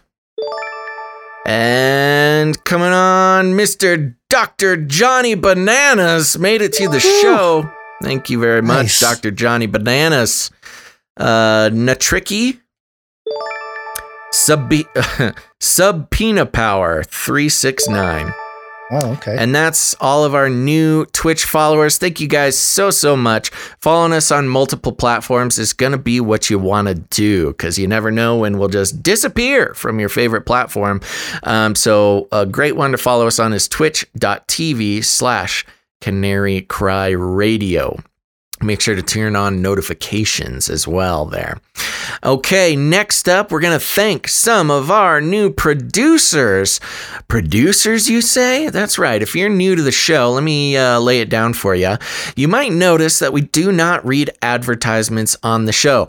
That's because, in general, we think the advertising industry is evil for so many reasons. First of all, it's all tied up in the big data social media nonsense that has shown itself to be a divisive divisive force and uh, benefiting from the monetizing of that divisive force uh, just didn't sound like a cool thing to do for us, so we don't do it. Um, also, when you take advertising dollars, it incentivizes uh, creators like Gonz and I to think of you, dear listener, as a commodity, as a piece of cattle to be loaded up on a trailer and sold to big corporations for our own personal gain. And that just doesn't sit well with us for a lot of reasons. And I hope.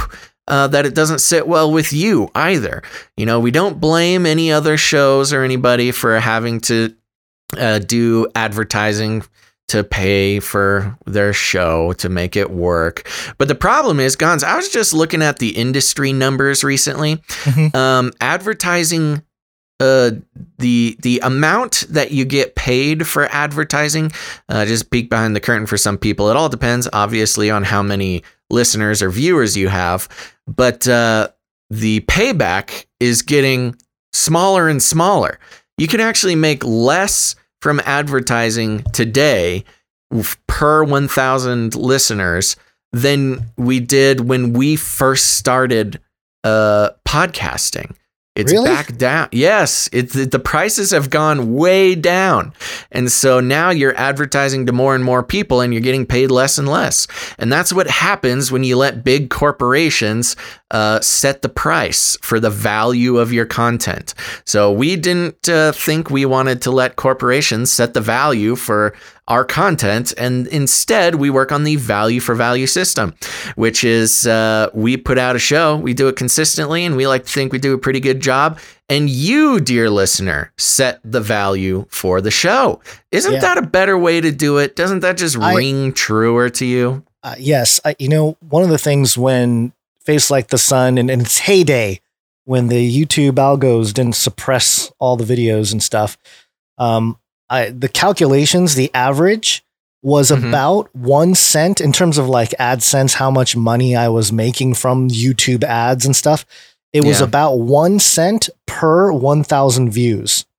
So, oh my gosh. yeah, that, that was like peak. that's crazy. Yeah, so you know, it, it it wasn't great to begin with. So I'd rather have you know people that are the, less numbers, you know, maybe less number of views, uh, Yeah. but more loyal in terms of you know becoming part of the, Well- the producership.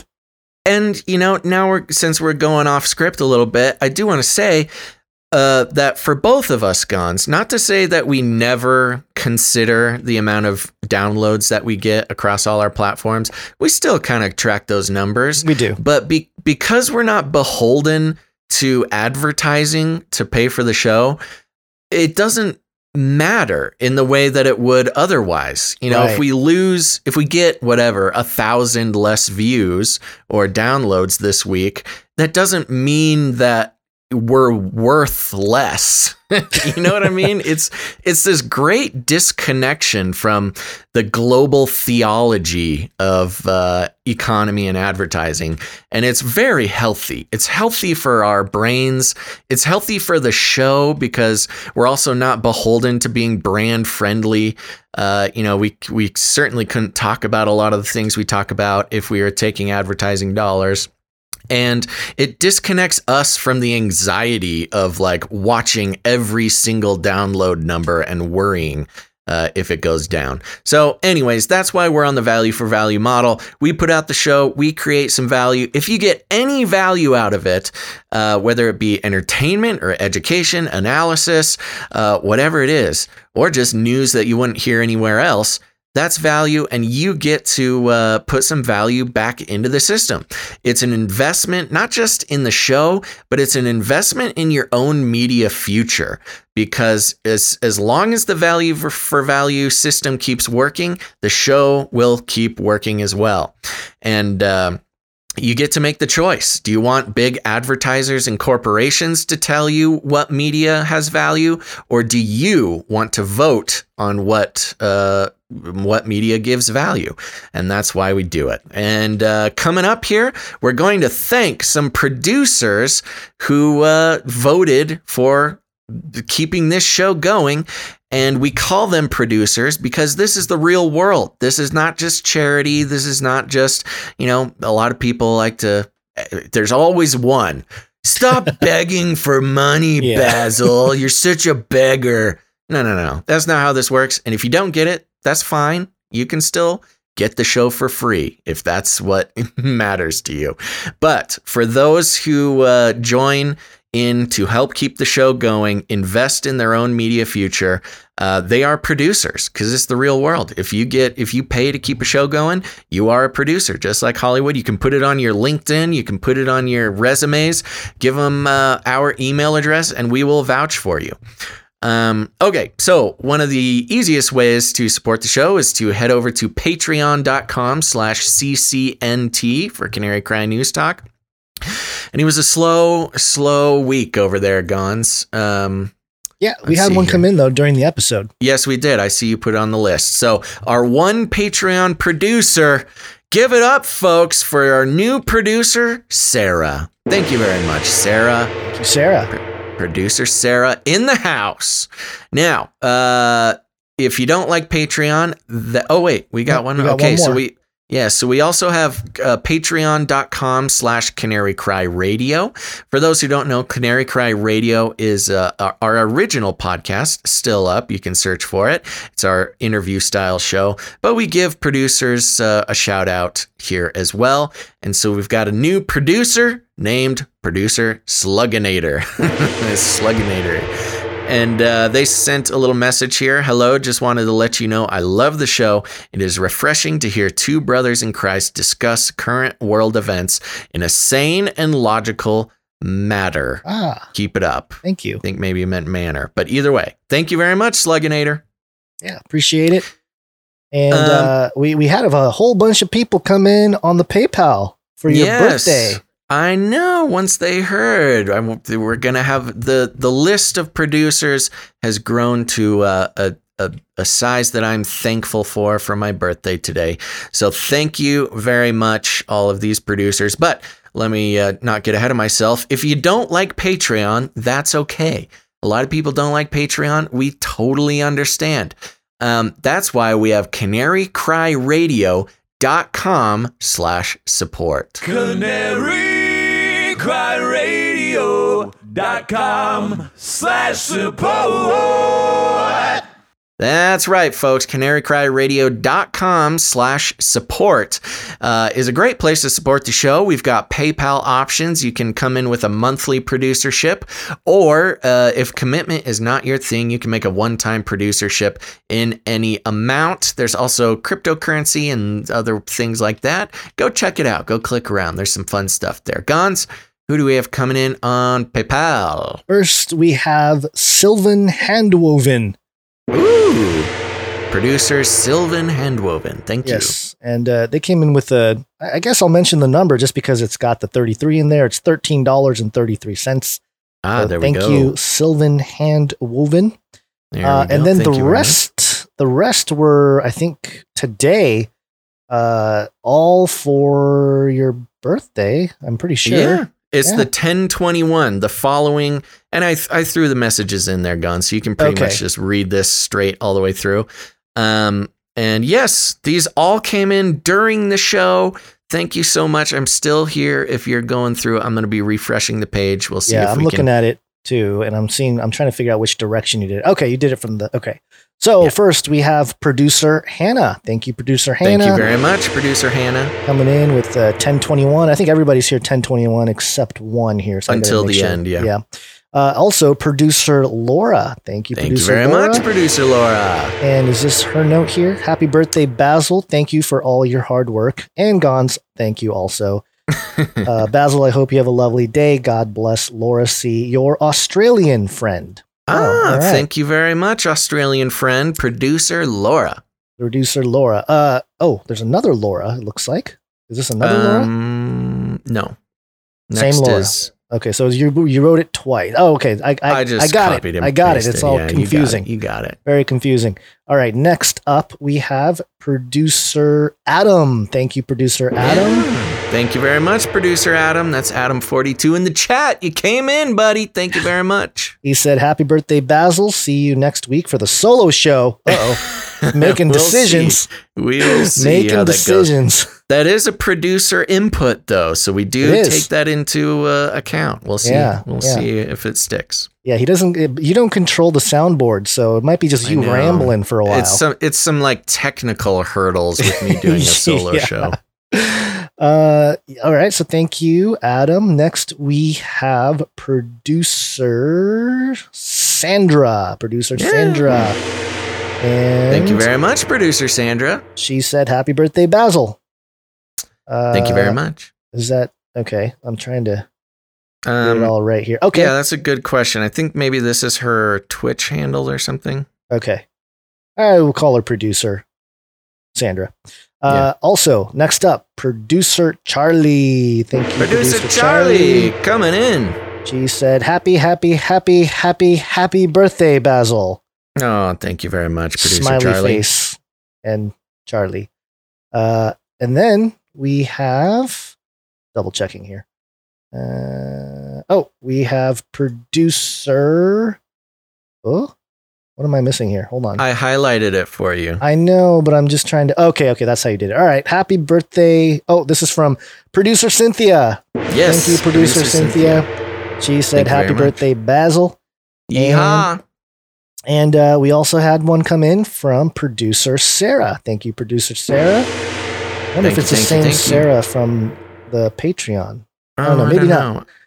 Uh, but but producer Sarah, this Sarah came in with thirty three dollars and thirty three cents. So ah, the 33 producer. Yeah. And uh, the note from Sarah I have been listening and learning from you guys since 2015. I appreciate you for all you do. God bless your new baby gonz and all your cats, Basil. So there Yeehaw. you go. Thank you very much. I think, is that it? Yep. That's yeah, it. let's do right- one one quick refresh here, see if anything else came in, just so we don't miss anybody. Um, I think that is it. Thank you to all the new producers. If uh, if somebody else has come in, we will obviously be reading them next week. They just have not hit our email box yet. Next So episode. thank you, thank you, thank you. Yes. You- Your, your time thing is just so off. I know. I, I still haven't gotten off the fact that we do more than one episode per week. yeah. My brain is still stuck in uh, 2019 world. Guess. There are uh, other ways to support the show with your producership. Uh, you can send us crypto, canarycryradio.com slash crypto. We didn't have any crypto come in today. Uh, and uh, the other way to do it is with your talent. You can send us jingles, music, songs, all pertaining to the show. Today, we don't have any jingles. However, we always have a good amount of art. One art, please. Woo! and our first artiste producer, Ali. Ali! You're going down, Olstein. the unmasking. This is uh she she changed it up a little bit. She used. Uh, I got a note here from Charlie, uh, who said, Yeah, this thing is cool. Allie spent yesterday drawing this and wanted to share it with the Canary Cry community. It is her first drawing with colored pencil on black paper, Wow. and it turned out great. The drawing yeah, is called. turned out fantastic. That's really good. Uh, the drawing is called Cast Shadows, but in order to make it relevant to the show, it was changed to "You're going down, Olstein." the the Olstein, unmasking. the unmasking. yeah, yeah, yeah, yeah.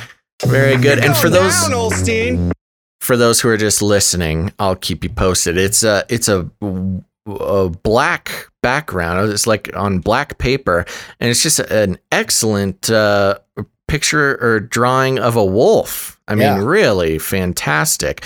Now, remember, everybody, if you're listening, you can check out the uh, artwork uh, at canarycrynewstalk.com. In the show notes, we have all the art in there as well. So if you want to catch up visually, that's the way to do it. But yeah, uh, Allie, really, really good. This is uh, beautiful. Yeah, it's really, really good. It's almost I've I've I feel like this can be I've seen shirts with this type of like wolf on it, but this has much deeper meaning, obviously. with- I know. I think I have a shirt from Alaska that has. Ah, that that's what of- I'm thinking. Yeah. So very good. Thank you, producer Ali. As usual, Gazel and Bonds in the chat. And next up, Jay Vela. Woo. The writing is on the wall, dark days ahead. Mm, yes.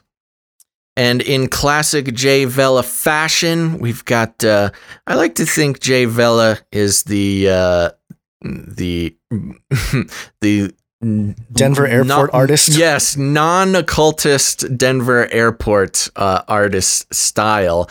Um, always a, a very uh, intricate sort of collage of things. And in this one, um, we've got, let's see, I'll start from left to right. We've got uh, some symbolism with a, a hangman's noose and a, a guillotine uh, right next to a flippy bot inserting a uh, chip into somebody's head. Mark of the Beast related, I'm assuming. We've got a little FEMA camp down there in the left with uh, a depiction of somebody alone in a cell. We've also got the classic hooded figures. Um, what it looks like in this one is that binary code on the face of the hooded figures, looking down on the earth there. Um, and in the middle, again, we've got the hooded figures with gas masks controlling the masses. They've got their chips and the uh, the martyrdom. Yeah. We've got the martyrdom of those who did not take the chip, not getting on the bus here the, for the re education workforce program. Dark days indeed. Thank you very much, Jay Vela. And as always, beautiful work. Yes. And uh, if we ever make our own airport, Jay Vela is Yeah. do all the crazy We only crazy need murals. to start Canary Cry Airport, and you can do do the murals. Yeah. No, no biometrics here at Canary Cry Airport. You don't even need a license. You got guns? yeah, bring them on. Oh boy, that's going to be wild. All right. Thank you, producer Jay Vela, per usual. And there was one more I wanted to share because, uh, you know, it's just such a, it's a really good piece of art. This one is called uh, Rise of the Nephilim. And this one's by Luke. He's the one that runs beholdyahweh.com. And he does this 3D graphics and it's pretty amazing. Uh, I, I, if you've, uh, I don't know how to really even describe it. It's, it's 3D. Uh, may I may yes, I attempt? do it, do yes. So it's an excellent piece. It reminds me of like some video game concept art. Right. Yeah, he obviously puts a lot of work into these. Um, and in the foreground, let me see. Let me make it bigger. Oh yeah, in the foreground you've got some chimera, some giant chimera. Uh, looks like part human, part uh, lion, part scorpion, and there's some uh, anguishing masses around them. And it looks like a, a Moloch, uh, a version of a Moloch Yeah. So uh, statue being worshipped by. It looks like people are being forced to worship Moloch, and you've got some uh, banging drums and loud trumpets, and in the distance you've got some giant uh, Nephilim rising up very spooky looking guys. One has, uh, you know, four arms. Another one has a bull, looks like a bull's head and some wings. Another, uh, just a, just a giant, scary horned man. And uh, very good. Oh, wow. Off in the distance. Look, I can make this as big as I want in the VR world. I'm just flying into it now. Uh, you've got some pyramids off in the distance. Really good. He hits all the notes, all the notes of the rise of the Nephilim. Yeah, the the hybrids there in the front, uh, where the little you know the humans are all worshiping. Those are the scorpions uh, that come out in Revelation Ah, nine out of the abyss. yes. They have the long hair. They got the scorpion tail. The whole deal. So Yeah, I think that's what's going um, on here. Yeah, But- this what's his name's Luke. His name's Luke. Check Luke. out beholdyahweh.com and uh, we'll maybe, you know, schedule Yeah, something to talk to him about what his whole project is all about. Yeah, I'd love to learn. He's got a great career ahead of him. Uh, it's, even if he just went into video games or you know movie concept art or something. But uh, I I like it when people got their own thing going on. Yeah, too. yeah, absolutely. Very good. Thank you, producer Luke, and thank you to all of our artists. Uh, is that all? I don't want to skip ahead. that's it. I think that's it. Okay. So thank you to all of our artists uh, this week for uh, producing some content for the show and very special stuff too. Remember, you can take a look at all the art on canarycrynewstalk.com in the show notes. And I keep talking about how I'm going to be posting the art on social, and I just keep forgetting. So I, I need to put that on a list. Um, but I will be doing that. I realized, Gonz, we have not been posting on our Instagram for about a year, maybe more. And uh, now that we get art all every week, I need to be posting these on our Instagram. And Yeah, get on that Insta, bro. Come I on. know. I got to get on the Insta, the Be hip. IG, as the Yeah, cool IG. boomers call it. I don't really. I, I've never used it at all. Like I have an account there, I think, but I I never use it. So I I know. it's really kind of Well, every time I I, log in, I feel I feel like I'm being scraped of all my data. You are. It's a really It's a sick feeling I get. Yeah, I know. It's a That's Facebook why. company. They get they get you. Um, and remember, if uh, if you tune in next show, because uh, we'll need more art, we'll need more producers. It's uh, it's a very important part of the show, and you can also help us out by uh, creating jingles, creating music. We got the Canary Cry mixtape at the end of the show. Stick around for that. Um, and there you go. Anything else for this break, Gonzo? That night wind. Wait. Yes, I Yeah. do have one more thing for the break, and it's very interesting. Sure. Thank you to producer That Night Wind for uh, doing the timestamps for the YouTube video so people can uh, skip around and hit the topics they want to hit without uh, any of the nonsense. Okay, so I we got the email last week from our uh, PhD microbiologist uh, producer. I hope I said that right. I might need to double check. But uh, explaining the tobacco in vaccines. Now, we got another email um, from, well, another producer. And I'll just read I'll just read it here because it's very interesting. Hi, Basil and Gonz. Wait, let me make sure there's nothing that I'm not supposed to read. Fun, fun. Yeah. Yeah, I think I'm going to read the whole thing. Okay. All right. I, hi, Basil and Gonz. I hope my email finds you well. I am one of your many fans, and I really wanted to share this with you. Just a bit of background on me. I'm a British lady married to a Russian and live in Finland. Wow, what a combo.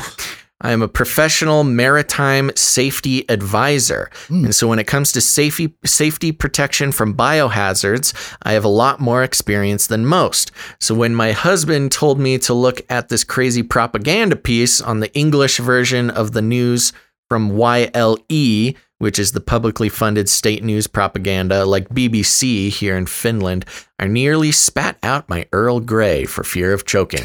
here is a link to a classic misleading article designed to fool the sheeple here in Finland, and they should follow what the researchers did in a university study aimed at reducing waste. And here it is. They can wash their face masks about 10 times, and their masks are as effective as a homemade or purchased cloth mask. Yes, people were paid to provide this uh, no expletive Sherlock research, which, if you read the article really carefully, is simply telling us without actually writing the words that probably all masks are a big waste of time. Bad news is that people here in Finland trust the media, especially the state run media, and badly worded, misleading articles which tell people how to wash a disposable face mask. Clue is in the name. Disposable means it's only tested for safety for one use. For example, uh, the plastic fibers may not be safe after washing. And the crux is, as a safety professional, if I had to advise on a job what the PPE for a biohazard spread through the air, which could live over 10 hours on surfaces, I would be telling you that the minimum PPE would be full disposable suit, a sealed air supply respirator, and full sealed eye and face protection. LOL. Uh, so then they give the link to the article, but I think we get the gist of it here. I hope I think you can cover this. Uh, love your show. You know, I thought this was very interesting. This next part, and it, I like it. Is that they said, "I love your show. I'm not a religious person, but I totally appreciate the ma- amazing fountain of biblical knowledge you have." Gonz. Ooh, hey, I love yeah, see you got a shout out. I love the art and fantastic comedy and talent of the artist producers. I have a soft spot for Mr. Magoo. You have a fan, Mr. Magoo. Mr. I think he is a fantastic and his jingles are special uh are special. Love you both. Uh sorry. Love both your senses of humor and really love the People Zoo song. Did you know about the film called People Zoo? I did not. Um and then they go on. So thank you very much, producer. Uh Amber. I'm going to say producer Amber. Thank you very much. And that is very interesting. I was seeing a lot of this. You can wash your disposable mask stuff as well. And it just seems patently. So without on- further Oops, sorry. Go ahead. what was that? It just, I just seems, I want to show something after you're done talking. Okay. here. Yeah. it just seems on its face a ridiculous piece of propaganda that doesn't make any sense to just the normal common sense. If you know, they say don't touch your mask, don't do this, don't do that. And uh, yeah, washing a disposable mask. No other product in the world, if its label is disposable, would anybody give you advice to wash it and reuse it. And it's the state run media in Finland telling people to do this. So, yes, that is pretty wacky. And Yeah. this person is a is a real professional with a real I mean, that's a that's a a professional maritime safety officer. I'm sorry, advisor. I got to tell you, that is serious business. I've done some some work on boats and things like that, and uh, you always got to watch out for those maritime safety people. um, they they don't mess around. Yeah, yeah. So thank you for that email, and, and it's really you know it's good to get actual professionals in here and get their opinions on things. Um, but also, uh, uh, you know, washing something that's you know that's only supposed to be used once. That sounds like something I would do in general. So, like, so you that's- know it's a bad idea. that's the kind of thing my wife yells at me for. You know. Like, why are you washing that plastic fork that's only supposed to be used? But it's free, free plastic fork from the restaurant. Yeah, so. it's kind of like it's not not a one for one, but it also reminds me of uh, how little attention I pay to expiration dates on food. Oh, you know, I yes, that's a problem for me too. I grew up with you know my my mother would just be like, it's it's fine, it's it's a couple weeks old, it's fine, you know. But but my wife is like, oh, it's two days past, and I'm like, but it smells okay. Oh yeah, uh, the You know. smell test. If it passes the smell test, it's good to go, baby. Yeah, and then she tells me, uh, uh you know, you do you do you, but if uh, if you get sick, But don't I feed had my nothing child. to do with it. Yeah, don't feed my child. Yeah, yeah. All right. Um, did you have something you want to do before we wake up here? Nope. Let's wake up and then. Uh, All right. Well, okay. Yeah, yeah. Let's just wake up. Oh yeah, dang! Look at our time here. I know. Yes, All right. it's wake up time. Hey, yo, wake up. How are you good on time? Are you good to zoom I through these? Yeah, I think we're good to zoom through it. But before we do, I I did want to um, share this video that uh, went around uh, a few weeks ago, and it's this guy. Have you seen this, Basil? It's this guy that uses a vape. You know, those like smoking vapes, Uh huh. and he just shows how these masks don't do anything. Uh, to, like, totally. hold it I in. haven't seen this guy. I've seen some other people though, but yeah. It's just funny because he he just uh you know he, he different types of masks and he's just Are you on Bing right now? yes I pulled it You're up on Bing. Binging. Yes, I'm Binging. But uh yeah, the demonstration is pretty hilarious. Look at it that just, just- cotton. it just goes over his eyes the whole deal. yeah. so it's, yeah, uh, these are fun. Yeah, yeah. You show these guys who uh, vape out of masks. It just shows how useless it is. uh anyway, I had a good laugh watching this stuff. But anyway, let's uh let's get on with the uh couple more of these stories here. Wake This on up. one we already did wake up. You were talking Did we? over it. Yeah, you Oh, were pl- talking. Do it again. Do it again. Yes, it's wake up time. Hey, yo, wake up. Yay. All right. This one is a story about stopping progress. Stop this progress before it is too late. This is coming from CNBC.com. Google sued by DOJ, Yahoo, in antitrust case over search dominance. Search Hmm. dominance. The article reads The Justice Department filed its long expected antitrust lawsuit against Google on Tuesday, alleging the company has unlawfully maintained a monopoly in search by cutting off rivals from key distribution channels. 11 Republican state attorneys uh, attorneys general have joined the DOJ as plaintiffs. Weird how it's just Republicans doing this.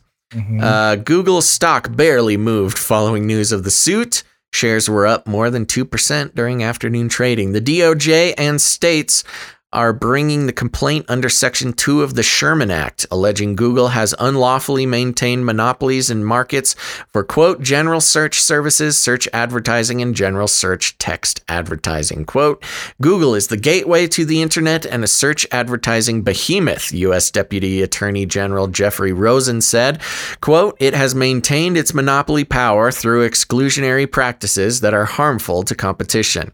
The states in the lawsuit are Arkansas, Florida, Georgia, Indiana, Kentucky, Louisiana, Mississippi, Missouri, Montana, South Carolina, and Tejas, baby. The lawsuit is the culmination of a more than year long investigation into the company's business practices.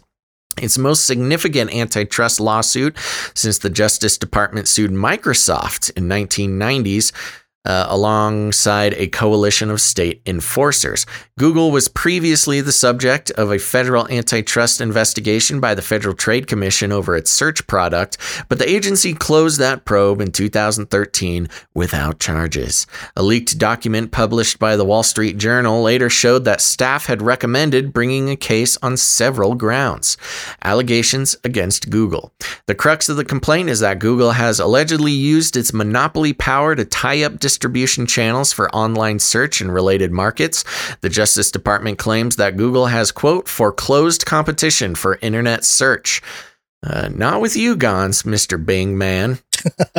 Through exclusionary agreements that deny rivals the opportunity to achieve the necessary scale to challenge its dominance. The DOJ claims Google holds 88% of the US search market, with 94% of mobile searches occurring on its services. The department claims Google's conduct has harmed consumers by lowering the quality of search services and reducing choice. It also claims Google owns more than 70% of the search ads market and has used its monopoly power to charge more for lower quality services than would be possible in the face of competition. According to the lawsuit, Google has used its monopoly power to keep competitors out of the search distribution channels they need to scale up. It claims Google has locked up distribution through exclusionary contracts with Apple and distributors of its Android mobile operating system. As a result, the lawsuit claims Google has suppressed innovation in the search market. Um, and the article goes on for a while. Did you have something uh, uh, highlighted in here you wanted to hit? Nothing highlighted, but I think the uh, overall question that a lot of people had, including myself, Mhm. was Is anything going to come out of this? Are they going to break up Google? Are they going to do something to actually, you know, get Google to be more fair. And a lot of people, their sentiments were, nope, nothing's going to change. You know, Yeah, they'll get a slap on the wrist. Maybe they'll pay a fine or whatever, but nothing to actually make uh, systemic change unless they kill the the algos, which is unlikely to happen. Um, but you know, the it was interesting because this story broke on Tuesday of this week. Mhm. And it was a day after Project Veritas, you know, the good old Project Veritas, Mhm. uh, came out with another video. And this is an RT.com article that uh, summarizes what happened there. Playing Selective God, Google whistleblower tells Project Veritas that search engine skews results in Democrats' favor. Oh yeah. Yeah. And uh, did you see the video? No, no, Okay. but I I didn't know they put it out. But Yeah. that's uh, obvious knowledge. But I'm glad that hopefully they got some evidence to Right. such. the timing was interesting that that Project Veritas released this footage the day before the DOJ came out and said they're filing an antitrust lawsuit. But Hmm. uh, it says here an alleged program manager at Google Cloud has said the search engine monolith is quote playing God in the U.S. political scene, skewing results to benefit Democrats, according to an undercover interview captured by Project Veritas. In footage published on Monday, the conservative media watchdog shared around eight minutes of an interview with a man identified as Ritesh Lang- Lakkar, said to be a technical program manager at Google's cloud service, who accused the company of putting its thumb on the digital scales for the Democrats. Quote, the wind is blowing towards Democrats because GOP equals Trump and Trump equals GOP. Everybody hates it, even though GOP may have good traits. No one wants to acknowledge them right now, Lankar or Lakkar said when asked whether Google favors, uh, favors either political party. Um, and then has the video here. It's kind of I would play the audio uh, or the you know at least the video and the audio, but it's a little bit muffled as these like undercover videos are. They have to caption it to see you know to hear exactly what they're doing. So I'll just continue reading here. While Lank- Lakkar, whose LinkedIn page states he worked at Google since May 2018, did not specify exactly how the company gives an edge to certain political viewpoints. He suggested the platform is selling favorable coverage to the highest bidder. Quote, it's skewed by the owners or the drivers of the algorithm. Like if I say, hey, Google, here's another $2 billion, feed this data set on whenever Joe Biden is searched, you'll get these results, he went on, blasting big tech firms for, quote, playing God and taking away freedom of speech on both sides. It's interesting he mentioned both sides there. Lakkar complained of a suffocating, overly political atmosphere at Google, where he said, quote, your opinion matters more than your work, recalling Yeah. a dramatic response to Donald Trump's 2016 election win at the company. Several media reports have documented employees' appalled reaction to the victory, including internal company footage of a meeting soon after the election, where co-founder Sergey Brin is heard comparing Trump's win to the rise of fascism in Europe. Quote, when Trump won the first time, people were crying in the corridors of Google. There were protests, there were marches, there were like, I guess, group therapy sessions for employees organized by HR. I remember hearing about some of that. It's pretty pretty absurd for people to freak out that much over a presidential election. Uh, Google, which has yet to respond to Lakkar's charges, has come under fire previously with allegations of political vi- bias in its search results with internal documents obtained by Project Veritas last year, suggesting the company maintains content blacklists and yada, yada, yada. We covered some of that before. Uh, and this, again, uh, on the heels of a massive purge that has uh, taken place with a lot of uh, our colleagues and friends, even their channels being taken down and just deleted. Um, I estimate um, probably like 10 million subscribers minimum, probably more if you add them all up.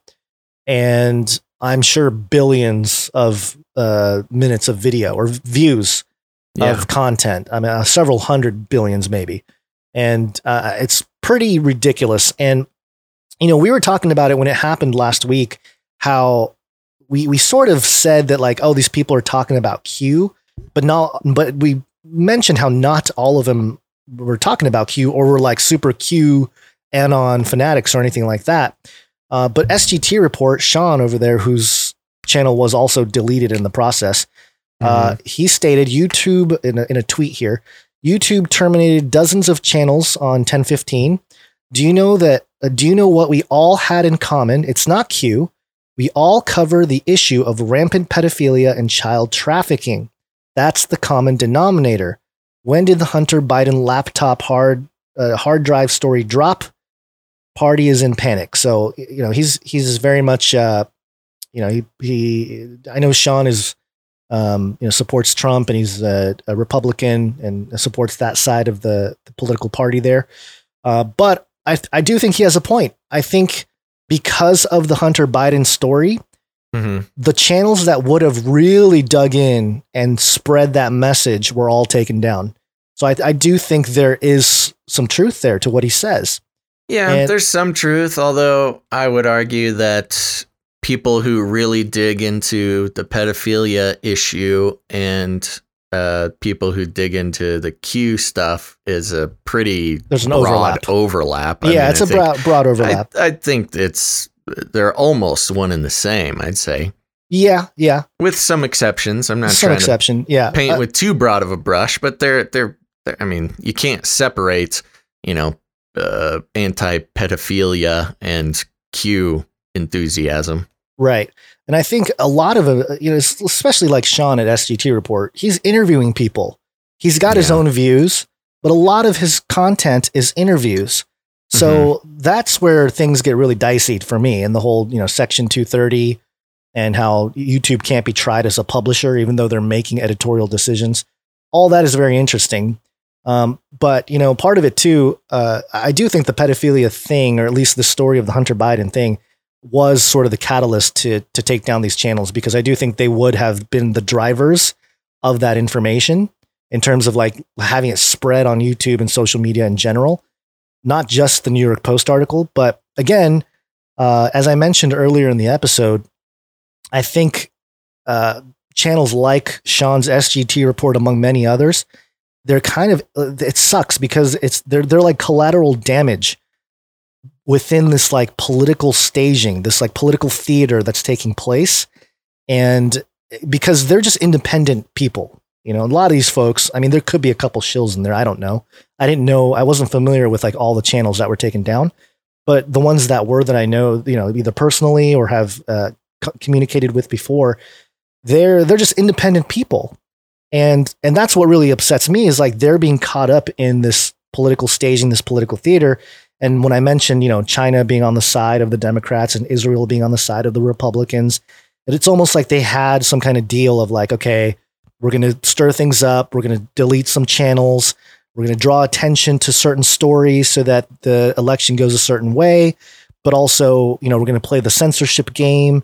And, you know, it just seems like a big, big psyop. And, you know, independent people get caught up in the mix. And I, I would call it collateral damage in that regard. Yeah.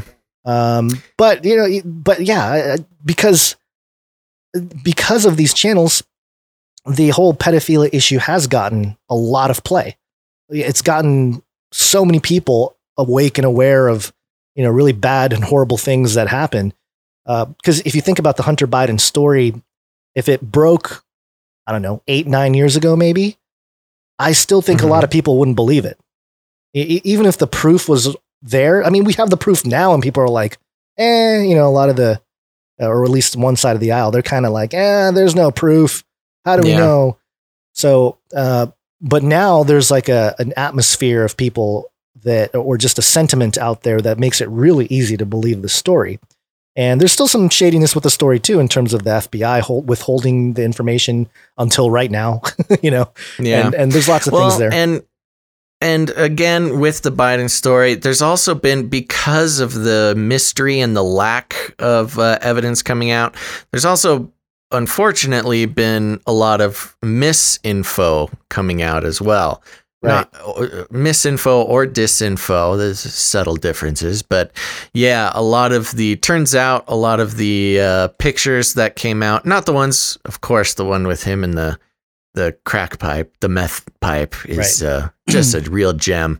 But some of the more disturbing pictures that came out of that uh, have fake. been debunked by uh, by trustworthy people, and so it's really given not just the Streisand, Streisand effect with the Hunter Biden story, but it's also opened up because of uh, the lack of an official disclosure.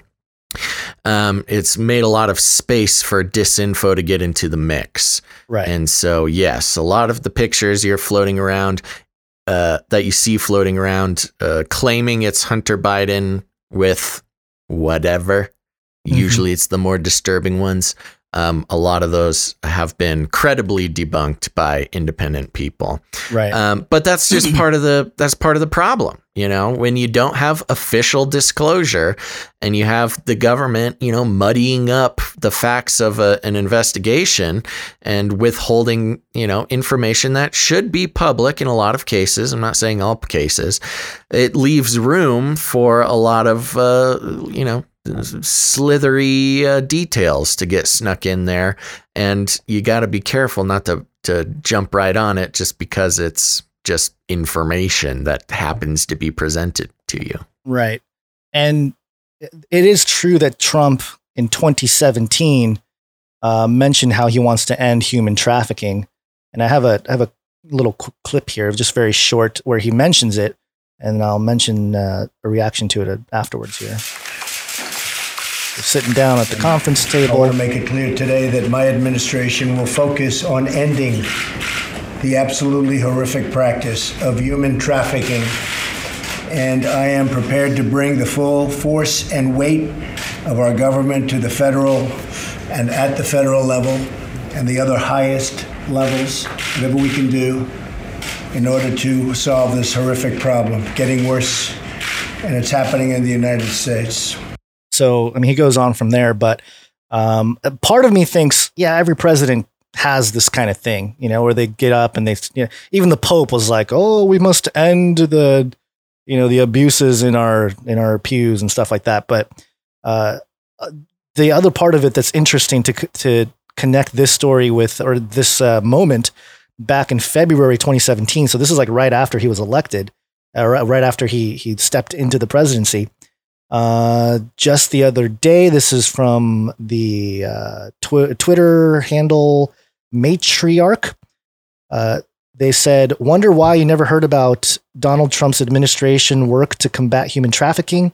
Today, Trump admin announced the first government center for countering human trafficking in the U.S. They asked if the press had any questions. This is what happened. This is a 51 second clip. Okay, so this Yeah. is this is a it, it- it- just bear with us if you uh, if you don't know what's going on.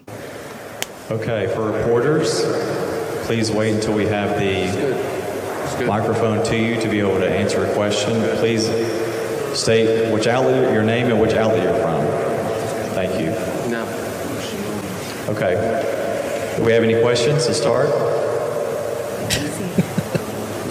There's four people on stage. There's three people in the audience. This is the chance for the media to ask questions. Or uh, Do we have any reporters interested in that follow-up questions? Just to be clear, give a couple.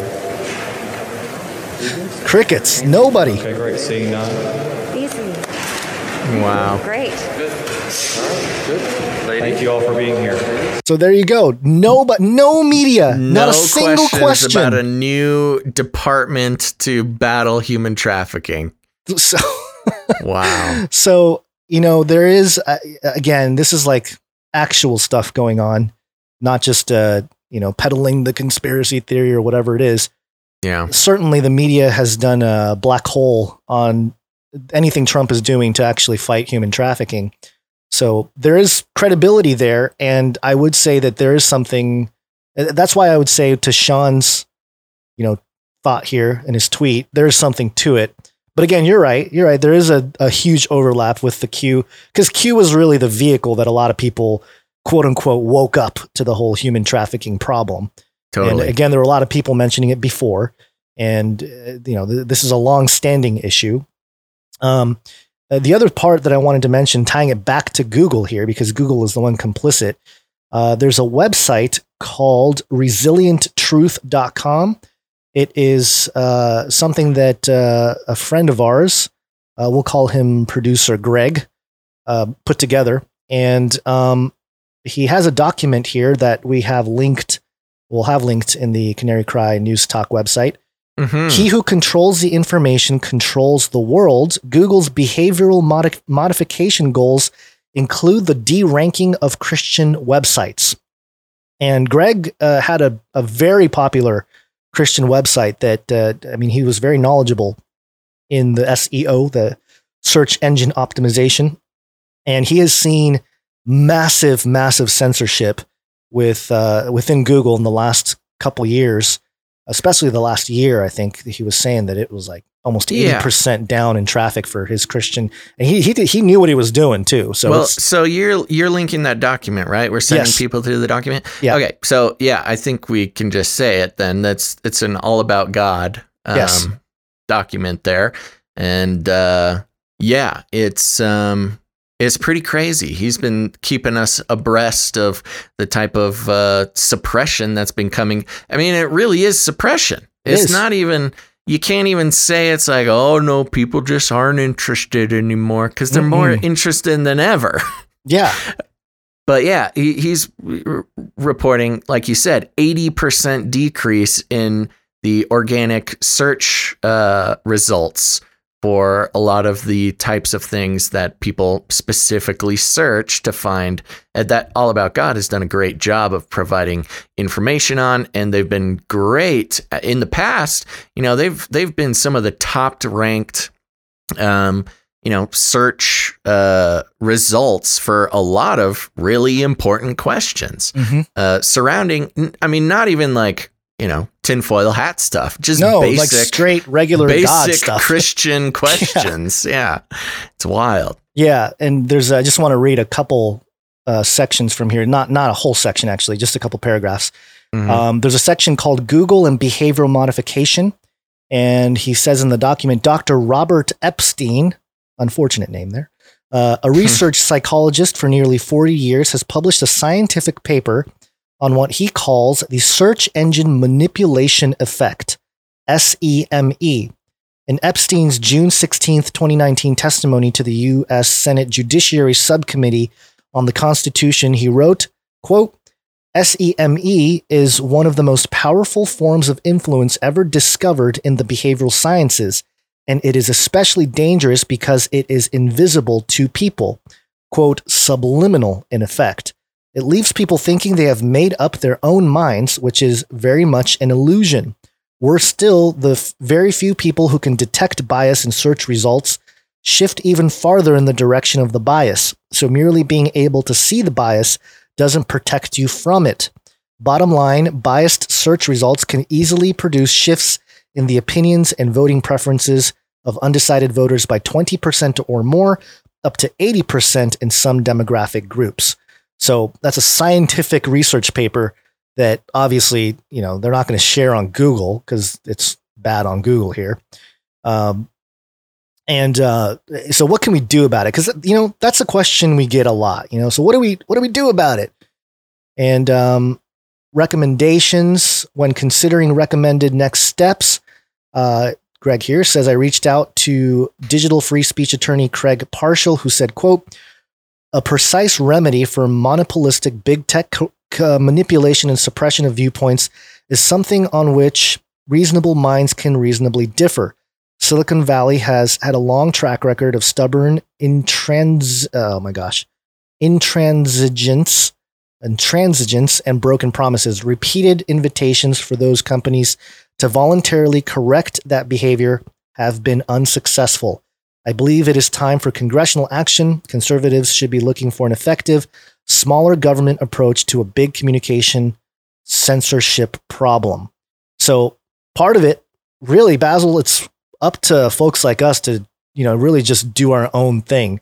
And and it's going to require our, you know, our own knowledge of technical skills and to you know have our own Yeah. sort of platform and and distribution methodology.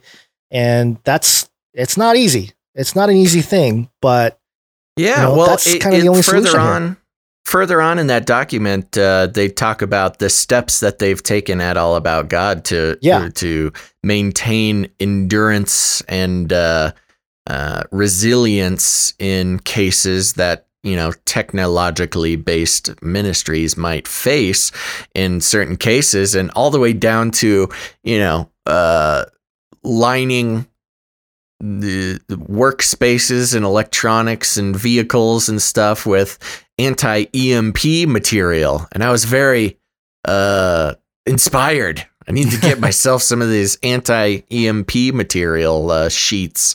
You could really, you could really go to town on that. Who Yeah. needs wallpaper when you've got uh, EMP resistant lining on your walls? Right, right. Yeah, and uh, yeah, they mentioned Section 230, which is the Communications Decency Act, which is what all these tech companies are hiding behind. And uh, I believe Trump had some kind of executive order there, but I don't think anything came of it. And if he gets reelected, we'll see if he actually does something, you know, bigger sledgehammer to that whole thing, uh, which is how these companies are getting away with it. But even still, I, I still think they're not going to go down without taking everybody down with them, kind of thing, you know. So uh, don't expect uh, much change, even though the DOJ has come out with an antitrust case over Google.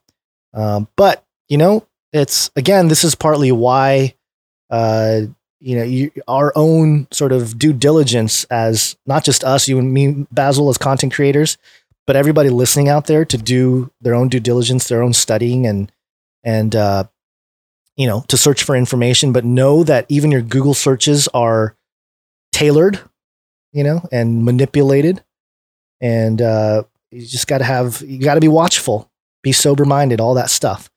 So, you know, I just wanted to wrap it up with something of a positive Yeah. outlook. That's Even though it's not that positive, but it's at least some action. No, People it's always ask for action. Yeah, I'm. I just got uh, deep into a hole searching for EMP lining to put in.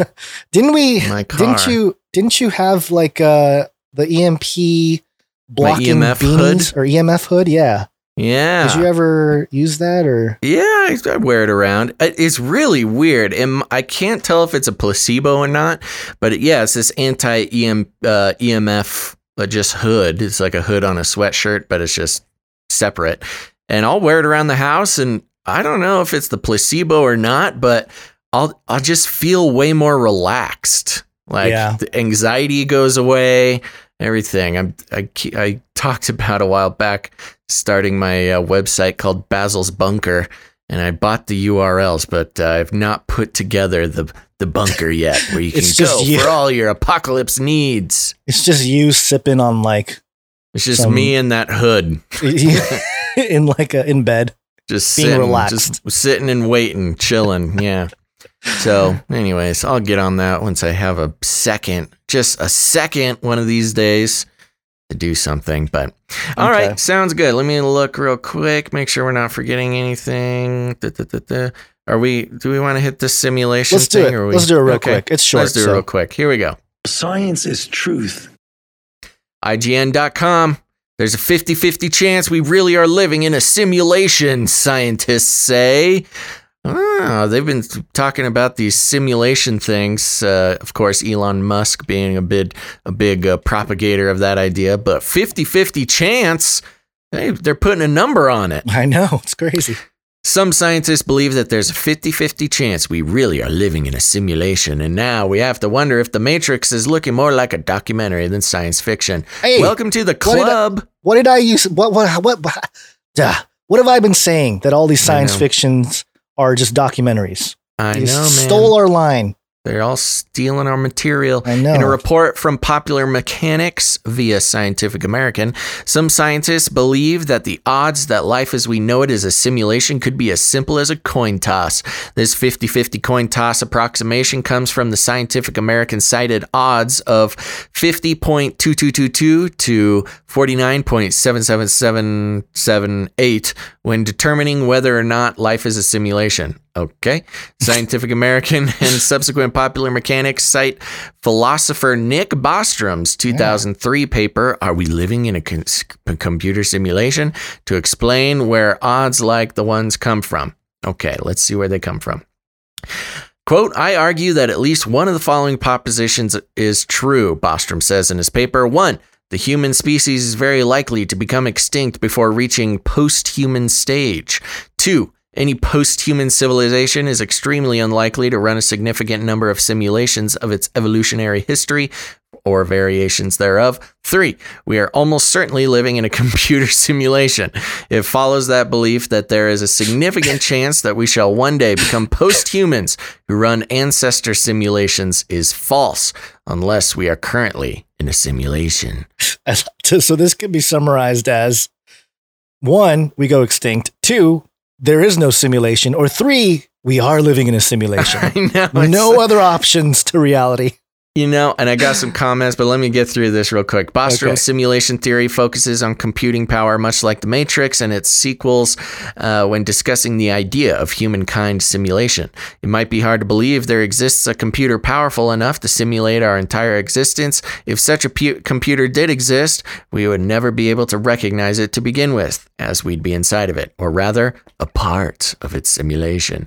Bostrom's theory of simulation sees the odds at nearly 50 50, and Columbia University astronomer David Kipping used Bostrom's theory as a guide for arriving to his own odds. Kipping's theory dictates that simulations cannot spawn their own additional simulations. Why?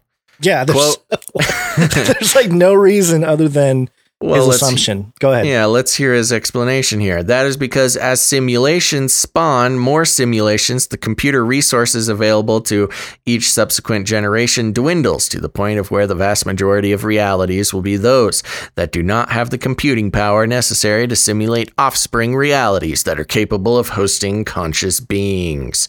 As Popular Mechanics points out, think of Russian nesting dolls. Each subsequent doll after the first doll must fit into the doll that came before it. As a result, each doll grows smaller and smaller in size and scale as you go deeper into the rest of the dolls. Basically, we are either in a simulation or we are not in a simulation.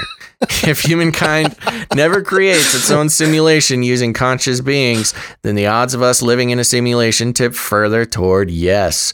Because if we are in a simulation, then we likely wouldn't be able to create one. If humankind uh, does create a simulation of its own uh, using conscious beings, then Kipling and Bostrom's theory about computing power are closer to being proven wrong, and the odds of us living in a simulation shift more towards no. Regardless, it's probably not a bad idea to let Keanu Reeves know just in case.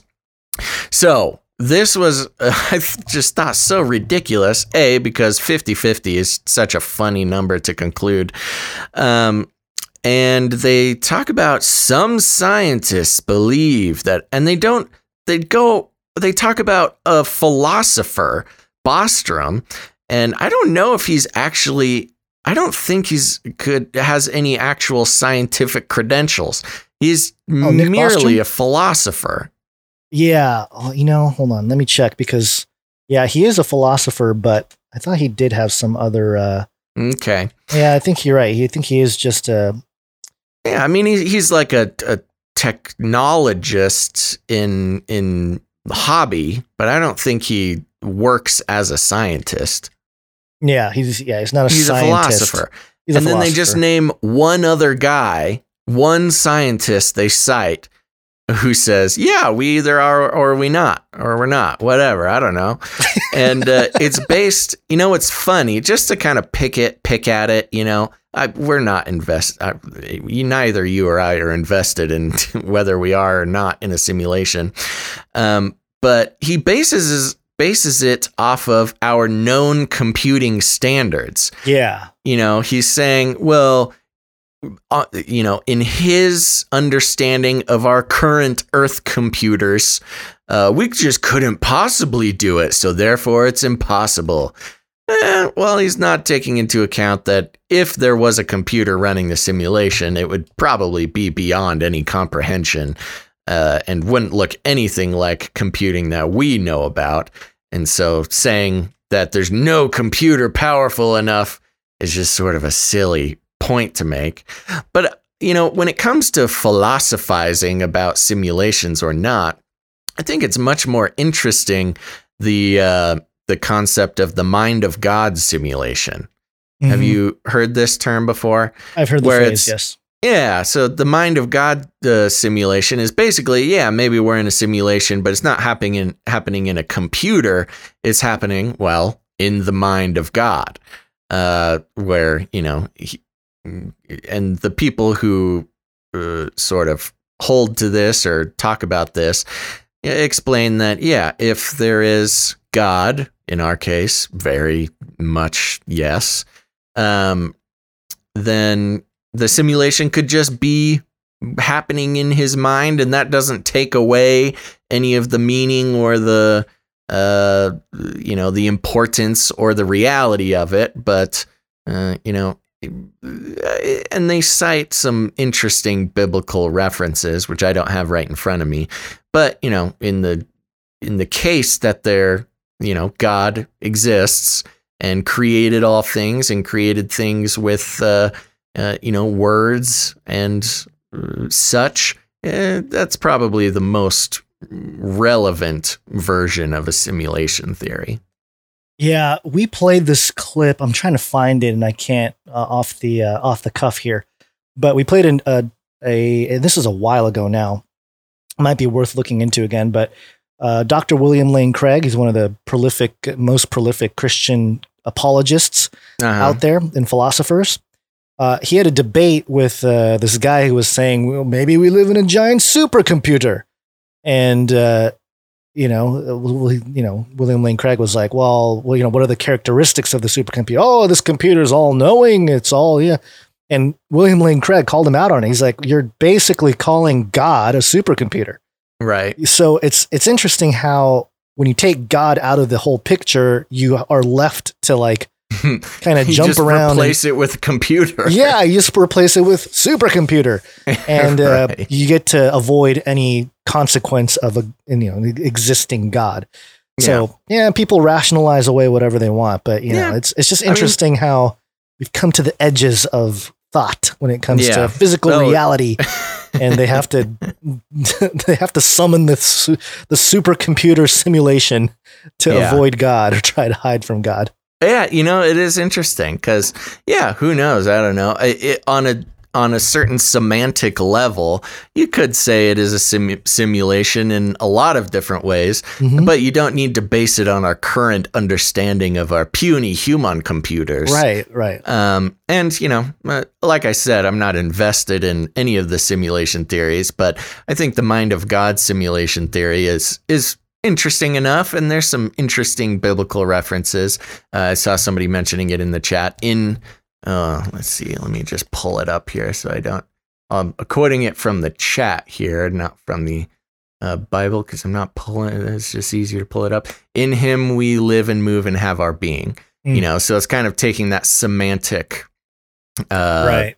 language from the Bible and applying it to what could be considered a simu- a mind of God simulation. Right. But there you go. We're not pushing it, but it is an interesting uh, concept.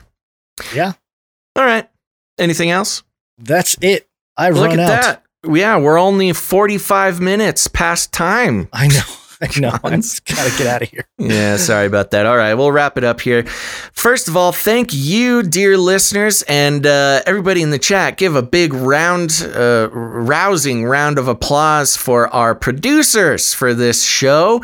It is because of them that we're able to keep doing the show, uh, especially on the schedule that we do do it. I saw at least one more producer came in after the producer section. Um, and we will get at you on next episode.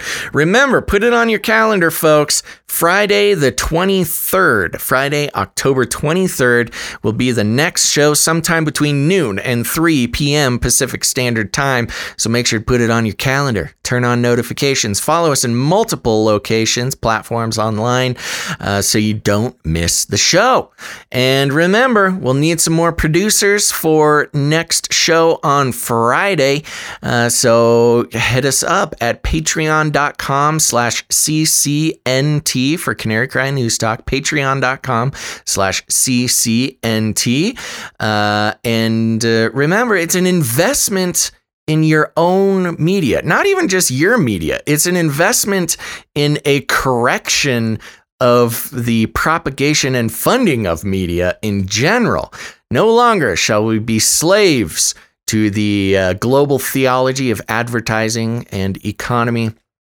The value does not come from big corporations and their pennies, uh, but it comes from the uh, listeners and viewers like you. You are the ones who uh, get to decide the value of the show. So if you're getting any value out of what Gonz and I do, please let us know by going to patreon.com slash CCNT or canarycryradio.com slash support. Canarycryradio.com slash support.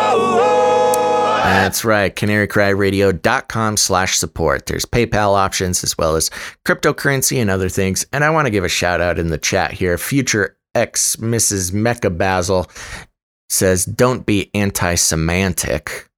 Very funny. Very good. All right. And uh, let's see, where was I? There's other ways to produce the show as well. You can create some content. Uh, we need art. So, you artists out there, if you're in a visual uh, if you are a visual artist of any kind, uh, create some art related to something in the show, uh, any of the topics we talk about, or even just uh, Gonz's beautiful face or my big shiny eyeballs. Um, all are welcome. If you want to create some art for the show, send that to canarycryradio at gmail.com.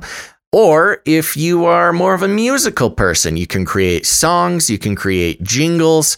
Haven't gotten any jingles or songs recently, uh, too recently, but uh, those are always welcome as well. All you got to do is figure out something uh, that we talk about in the show and uh, create something around it. And we will highlight it on the show. And again, send all of that to canarycryradio at gmail.com. But there's other ways you can help the show out. One huge one, and I, this is one you can do right now. You don't even have to put it off. Go ahead to your favorite uh, search bar, Bing or uh, DuckDuckGo or those who shall not be named. Uh, search Apple Podcasts, Canary Cry News Talk. Apple Podcast, Canary Cry News Talk, and that'll take you right to where you need to go to leave a rating and a review. As we saw in the wonderful art from 88 uh, last show, or the show before, I can't remember. Uh, it's like mind control for the algorithms. We have no control over those suckers. That's actually all you guys. And all you got to do to mind control the algorithms to share the show with people who may not have heard of it before is go leave a positive rating and review. I will be reading reviews on Friday. Friday, my favorite day of the week. Also, review reading day.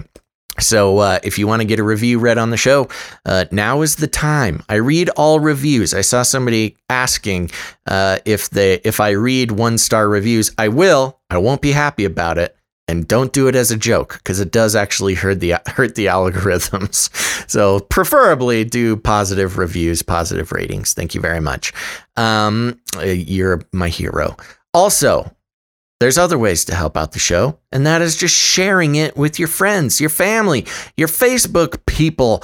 People are starting to wake up and realize that uh, the world is not what it seems, and you can help them uh, by sending them an episode of Canary Cry News Talk. You can send them this episode, any episode you want, post it on social media, or send it directly to them, or even better, word of mouth. Just tell them, hey, you got to check out the show.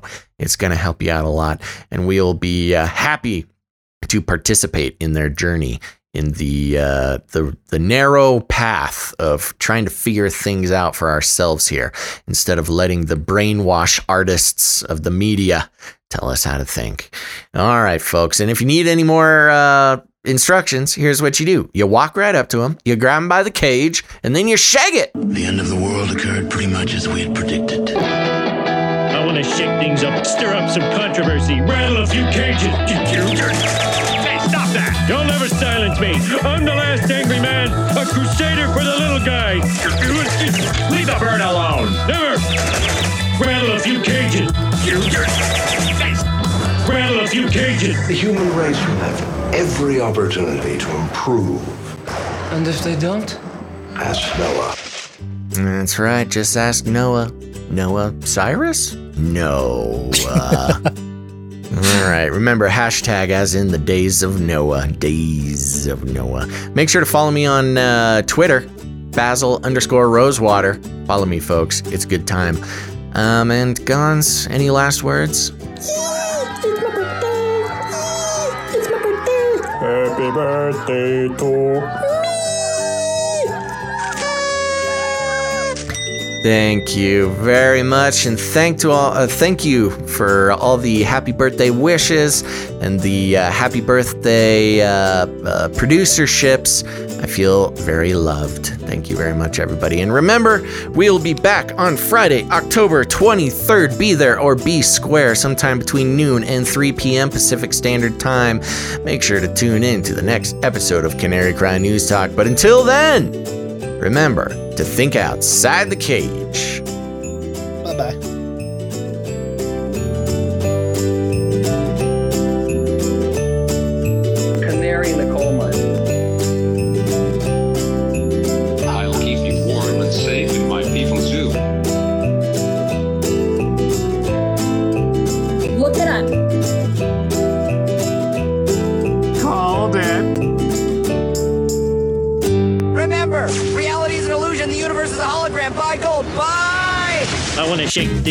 Shake things up. I wanna shake things up, shake things up. Leave the bird alone. I wanna stir up some controversy. I wanna rattle a few cages. I wanna rattle a few cages. I'm the last angry man. You'll never silence I'm me. the last angry man. Oh, oh, oh, I get I'm the last angry man. You'll never silence I'm me. the last angry man. A crusader for the little guy. Little guy. Little guy. Well, we'll see about that. Whatever, Illuminati.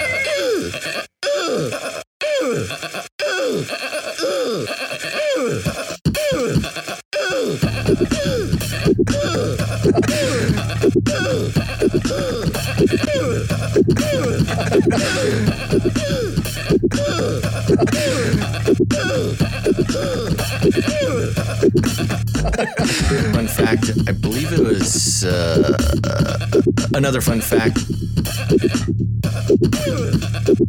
Fun fact.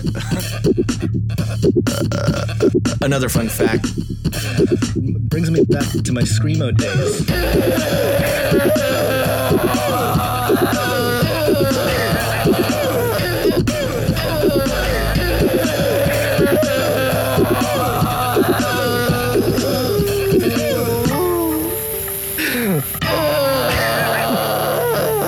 From the can. DuPont, that's where I started. Light up a huge blunt. A joint. Give everybody magic mushrooms. Smoke. The CIA, you know, I I mean, lots of intelligence agencies have tested secretly dosing communities. LSD. Psychoactive pills should be covertly administered.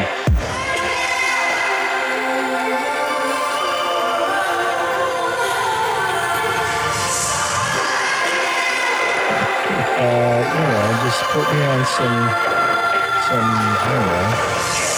Give you a shot in the butt. Fluoride. Oxytocin. Get a chemical hug. I did dabble, you know, some of that uh, robot crack. I know what it's like. It's a lethal, lethal recipe for disaster. You need help. If you're a pharmacist, you need to repent. All right, weird.